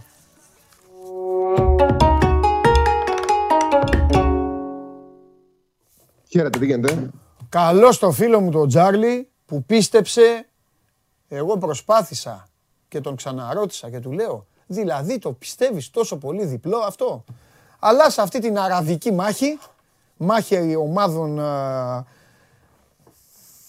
δεν, δεν τα κατάφερε. Ο Γκουαρντιόλα δεν τα κατάφερε. Πίεσε, έκανε, έκανε. Κοίτα, στο τέλος μετράει το αποτέλεσμα. Ε, η ναι. αλήθεια είναι Ναι. ότι όταν κάνεις μια εκτίμηση, η εκτίμησή σου είναι πώς θα πάει το μάτ. Ναι. Η, η City είχε την κυριαρχία. Τώρα, αν ο Περνάντο Σίλβα δεν μπορεί να το βάλει από το μισό μέτρο, δεν μπορεί να θέσει. Τα 6 goals ήταν 0-50, 1-70 για τη City. Ναι, ναι. Το παιχνίδι από εκεί και πέρα θέλει είναι θέμα και αποτελεσματικότητας. Όλα αυτά τα παιχνίδια έτσι αλλιώς είναι δύσκολα και στο όριο. Δεν είναι τόσο απλό είναι δύσκολο. Παρότι, εντάξει, για μένα το καλό είναι ότι και το παιχνίδι που έβγαινε από, πώς το λένε, που έβγαινε από, ε, έβγαινε με βάση τι απουσίες, με βάση το ρεπορτάζ, ήρθε εύκολα το ασιατικό handicap της, ε, του Άγιαξ και πιστεύω ότι προστάτευσα πολύ κόσμο από το Νάσο της Λιψία με το Χ2 με την Μπρίζ. Ε, η Λίβερπουλ κέρδισε εύκολα. Δυστυχώς, άμα πέρναγε, θα ήταν πολύ καλή μέρα. Σε μια, δύσκολη, σε μια δύσκολη μέρα για το Champions League. Αν κέρδιζε η City, για όσους ακολουθήσαν αυτά που είπαμε, θα ήταν πολύ καλή μέρα. Εντάξει, ντέρμπι ήταν. οριακά. Νομίζω ότι το παιχνίδι έτσι όπως έχω στο μυαλό μου πήγε, απλά δεν ήταν θέμα αποτελεσματικότητας. Mm-hmm. Πάμε στη σημερινή μέρα. Ναι. Λοιπόν, να θα πάρουμε πάλι όμιλο προς όμιλο και να καταλήξουμε στη συνέχεια σε επιλογές. Λοιπόν, για τον πέμπτο όμιλο, η Μπάγκερ Μονάχου υποδέχεται την Δυναμό Κιέβου. Εδώ δεν χρειάζεται καμιά ανάλυση. Το μόνο που έχω να πω είναι ότι η Μπάγκερ, αν δεν παίξει καλά, θα κερδίσει με 2-0. Δηλαδή, όποιος θέλει να πάει σε ένα συγκριτικό ποντάρισμα και να πάρει ένα σχετικό handicap 2, το οποίο δίνει οριακά πάνω από ένα 40 και να πει στο 2-0 δεν πληρώνομαι, αν κερδίσει όπως κερδίζει η Μπάγκερ, οι πετσίδε αποδόσει είναι μια χαρά. Mm-hmm. Μου φαίνεται πολύ τίμητο. Δεν μπορούν να ακολουθήσουν οι Ουκρανοί την Μπάγκερ με τίποτα. Μάλιστα. Και δεν χαρίζεται. Η Μπάγκερ δεν είναι ρεάλ να πάει να παίξει χαλαρά και τέλος να πει τι έγινε. Το γνωρίζουμε αυτό. Ναι. Λοιπόν, από εκεί πέρα, στο Μπενφίκα Παρσελώνα. Εγώ περιμένω λίγο την Παρσελώνα από την εξής άποψη. Η Μπαρσελόνα κάνει το καλύτερο τους παιχνίδι με το επέστρεψε πιο φάτη, κάνει το καλύτερο τους παιχνίδι με τη Λεβάντε. Αλλά η Λεβάντε είναι σε πολύ κακή κατάσταση. Δηλαδή, ναι, μεν καλή εμφάνιση, ναι, μεν τρέξανε, δεν κερδίσανε, αλλά παίξανε και με μια ομάδα που γενικά όποιος έχει βρει το τελευταίο, στι τελευταίες δύο-τρεις εβδομάδες της είχε κάνει πάρτι. Mm. Οπότε περιμένω να τη δω. Έχει και τέρπι με το τέτοιο Μαδρίτη το Σαββατοκύριακο. Ε, είναι ενδιαφέρον ζευγάρι το Πενθήκα Παρσελόνα για συμπεράσματα περισσότερο παρά για να πάρουμε κάτι. Μάλιστα. Πάμε στον έκτο όμιλο, Αταλάντα Young Boys. Εδώ η Αταλάντα αρχίζω, αρχίζει φαίνεται και βρίσκει πάλι ρυθμό τρεξίματα. Προέρχεται από το καλύτερο τους παιχνίδι το Σάββατο με την ντερ. Έτρεξε πολύ. Ήταν ένα μάτσο οριακό. Το 2-2 δίκαιο. Θα μπορούσε να το πάρει η Αταλάντα στο, η ντερ στο τέλος με πέναλτι. Θα μπορούσε να το πάρει και η Αταλάντα. Είχε κόλπα, κυρώθηκε. Επειδή ο Χατάνοβιτς ε, γύρισε την μπάλα ενώ είχε βγει out. Ε, συνολικά η Αταλάντα πάντως ήταν καλύτερη. Έπρεπε να κερδίσει. Γενικά η ομάδα του Γκασπερίνη, αυτό που αντιμετώπισε είχε πολλούς παίκτες στο Euro και δεν μπήκαν φορπαρισμένοι στην σεζόν. Η επιστροφή του Ντερούν που έπαιξε πρώτο παιχνίδι στο Μαντριγάν με τη Villarreal βοήθησε πάρα πολύ την ομάδα. Από εκεί και πέρα έχει καλά αποτελέσματα. Κέρδισε τα Λενιτάνα εκτός 1-0 χωρίς να είναι καλή. Κέρδισε μέσα του Σασουόλο 2-1 και το καλύτερο του παιχνίδι το έκανε με την Τερ 2-2. Παίζει με την Young Boys. Η Young Boys αξιοποίησε στην Πρεμιέρα τους 10 παίκτες ε, που έμεινε United από την Πισάκα. Η αλήθεια είναι επένδυσε και δίκαια γύρω στο παιχνίδι. Επένδυσε στην αποβολή, έτρεξε πολύ, πίεσε. Θεωρώ όμως ότι η Αταλάντα παίζει σε πιο γρήγορο ρυθμό. Ε, η Young Boys μόνος σε υψηλό τέμπο μπορεί να κάνει τη ζημιά. Η Αταλάντα το ξέρει αυτό το παιχνίδι. Θεωρώ ότι θα κερδίσεις με την Αταλάντα για να βρει και μια ισορροπία σωστή. Ο Όμιλος να πάει τέσσερις βαθμούς του Κασπερίνη. Στο τέλος πιστεύω ότι η μάχη για τουλάχιστον για τις δύο πρώτε θέσει θα δώσει η Αταλάντα, η Real και η United. Μάλιστα. Με over 1,5 δεν νομίζω ότι θα κερδίσει ένα την Αταλάντα, θα είναι υψηλός ο ρυθμός. Με over 1,5 πάει από το 1,45 πάνω από το 1,60 ο Άσος της Αταλάντα. Στο United η Real θα πέσουν πολύ στον άσο της ε, United. Η αλήθεια είναι ότι για τον ανταγωνισμό που μπορεί να της φέρει η Villarreal, δεν λέω ότι δεν μπορεί να κερδίσει, μπορεί να κάνει κάτι ο Ρονάλντο και να το πάρει το μάτς, αλλά για τον ανταγωνισμό που θα προσφέρει η Villarreal δεν είναι εύκολο. Τρεις φορές έχουν συναντηθεί και τα τρία παιχνίδια έχουν έρθει 0-0. Η Villarreal φέτος έπαιξε την Ατλέντικο Μαδρίτη, ήρθε ισοπαλία 2-2. Έπαιξε το περασμένο Σάββατο με τη Real, έφερε ισοπαλία 0-0. Δηλαδή και τα δύσκολα παιχνίδια φαίνονται ότι ταιριάζουν. Λέω ένα ωραίο νομπέτ και προχωράμε εδώ. Να δούμε το παιχνίδι αν τα καταφέρει ο Ρονάλντο, σε πίεση είναι η κυβέρνηση να το πάρει το μάτι. Πάμε στον 7ο όμιλο. Ξεκάθαρα η καλύτερη ομάδα του ομίλου είναι η Σεβίλη. Από άψη ποιότητας. Έκανε ένα πολύ πολύ παιχνίδι με τη Σάλτσμπουργκ. Πολύ δύσκολα. Ε, δεν έχει ξανατύχει. Δηλαδή η ομάδα στο πρώτο ημίχρονο να χαρίσει τρία πέναλτι. Στο ξεκίνημα του δεύτερου ημίχρονου έμεινε με 10, πήγαινε η να πάρει πέναλτι. Μόνος του έπεσε κάτω, είχε κίτρινη και αποβλήθηκε. Παρ' όλα αυτά, με αυτές τις συνθήκες, το γεγονός που δεν έχασε είναι θετικό. Έχει τον βαθμό, θα πάει να παίξει συνέδρα της Βόλσμπουργκ. Η Βόλσμπουργκ πριν το παιχνίδι με τη Λίλ ήταν πρώτη στη Γερμανία. Κάνει μια άθλια εμφάνιση. Άθλια εμφάνιση, δεν έκανε ούτε φάση. Τα, είχε 0,1 εξ goals, δεν έκανε ούτε μια ευκαιρία και πιέστηκε μέχρι το τέλος. Φάνηκε ότι θα έρθει και μια διόρθωση στη Γερμανία. Από εκεί και πέρα έφερε ισοπαλία με την Άιντραχτ, έφαγε τρία γκολ από τη Χοφενχάιμ. Δεν νομίζω ότι η άμυνά της μπορεί να αντιμετωπίσει την επίθεση της Σεβίλης. Ε, θεωρώ θα κάνει τέσσερις βαθμούς σε δύο παιχνίδια η Σεβίλη. Το διπλό στο 2,60 είναι πολύ καλή απόδοση. Το άλλο παιχνίδι της Σάλτσμπουργκ Λίλ δεν θα το ακουμπήσω στοιχηματικά. Δεν πατάω γερά για τη Σάλτσμπουργκ. Είναι ναι. περίεργη ομάδα. Αρχίζει και βρίσκει, αρχίζει και βρίσκει φόρμα. Όμως δεν έχει τις γαλλικές εκτός έδρας. Αν δεν μιλάμε για Παρί ή για Λιόν, δεν, τις, ε, δεν έχω τόσο μεγάλη εκτίμηση. Α δείξει κάτι λίγο και το συζητάμε μετά. Τελευταίος όμιλος, να πούμε το μεγάλο παιχνίδι κιόλας είναι αυτό. Ε, Juventus Chelsea. Η Juventus δεν έχει ούτε Μωράτα, δεν έχει ούτε την μπάλα. Πολύ σημαντικές απουσίες. Προέρχεται από δύο συνεχόμενες νίκες όμως και σε αυτά τα μάτια φάνηκε δεν είναι καλά. 3-2 Σπέτσια εκτός, 3-2 Τσαπτόρια μέσα. Παρότι προηγήθηκε με την ε, Σαμπτόρια με δύο γκολ, στο τέλος με το ζόρι κράτησε ε, τη νίκη. Η Τσέλσι δεν έχει καντέ, αλλά έχει ένα ρόσερ που μπορεί να το καλύψει. Ε, προέρχεται από πολύ κακό παιχνίδι το Σάββατο. Θεωρώ ότι ποδοσφαιρικά η κατάσταση που βρίσκεται η Juventus, η Chelsea μπορεί να την πάρει, να ηρεμήσει με την προτιμήση και να ασχοληθεί με άλλα πράγματα. Οι επιλογές μου είναι η τριάδα άσο με over 1,5 Αταλάντα. Βόλτ Σεβίλη διπλό, Juventus Chelsea διπλό. Από εκεί και πέρα, σε πιο συντηρητικό παρολί, έχω κάνει και ένα σύγχυμα, εγώ το λέω, άσο την Αταλάντα, χωρίς over 1,5. Έχω πάρει το διπλό της Σεβίλη, το έχω κάνει χ2 διπλή ευκαιρία. Το διπλό της Μπαρσελόνα το έχω κάνει μια χ2 διπλή ευκαιρία για να παίξω το handicap της Μπάγκερ με το ασιατικό με δύο γκολ. Σαν δεύτερη επιλογή, πιο συντηρητική. Αυτά για σήμερα. Μια χαρά. Ωραία. Ωραία, Τσάρλι μου, αύριο να δούμε τι θα γίνει. Αύριο, θα, θα, αύριο είναι και πιο πολλά τα παιχνίδια. Αύριο πρέπει να επιλέξεις. Αύριο δεν πάμε κάνουμε ανάλυση. Αύριο πρέπει να επιλέξεις. Δύο-τρία παιχνίδια. Τρία-τέσσερα ματσάκια, ναι. Και βλέπουμε. Λοιπόν, μέχρι να πάμε Παρασκευή, να δω τι θα δώσεις. Θέλω να δω Ολυμπιακό Παναθηναϊκό πώς θα το διαβάσεις αυτό το μάτσο. Τι, θα τι να διαβάσω αυτό το μάτσο. Εντάξει. Είναι μεγάλη απουσία του Παναθηναϊκού Βέλετ. Δηλαδή, αν πάει με Πούγκουρα Σάρλι, έχει μεγάλη αδυναμία εκεί. Ε, με αυτούς θα πάει. Δεν έχει είναι... Ε, ναι. Τι θα είναι μεγάλο πρόβλημα. Για να δούμε. Φιλιά. Γεια σου, Παντελή Γεια σου, Σάρλι Γεια σου. Τα λέμε αύριο. Όπως τα λέμε αύριο και με όλους εσάς, δύο η ώρα ακριβώς. Τι φοβερός είμαι. Ε, αποθεώνω τον φίλο μου που δεν έχει το όνομά του που λέει ότι πίνασα. Όντως πίνασα, δεν έχω συνηθίσει. Είπα η εκπομπή μου έχει αλλάξει πολλά πράγματα. Τώρα πιο νωρίς εγώ. Κάνα συνέχεια τρώω κάτι, αλλά τώρα πιο νωρίς το μεσημεριανό. Τέλος πάντων, σας ευχαριστώ πάρα πολύ για την παρέα που μου κάνατε. Δείτε Champions League. Αύριο θέλω να πιστεύω ότι θα υποδεχθώ ξανά τον φίλο μου τον καταστροφέα. Δεν αντέχω και εγώ και πολλοί από εσάς έχουμε πέσει σε κατάθλιψη χωρίς τον Μάνο Χωριανόπουλο εδώ στην παρέα μας. Αύριο ξεκινάει η Ευρωλίγκα και το μπάσκετ περίοπτη θέση στην ε, εκπομπή. Λογικά θα σας έχω και μια μεγάλη ε, έκπληξη. Ε, τι άλλο, τίποτα. Αυτά. Είμαι ο Παντελής Διαμαντούπουλος. Show must go on live. Τέλος και για σήμερα. Να περάσετε όμορφα το υπόλοιπο της ημέρας σας. Και αύριο παίρνω απουσίες. 12 η ώρα το μεσημέρι. Πού αλλού, στο Sport 24. Παίρνω τον coach, 5 γκολ και φεύγουμε.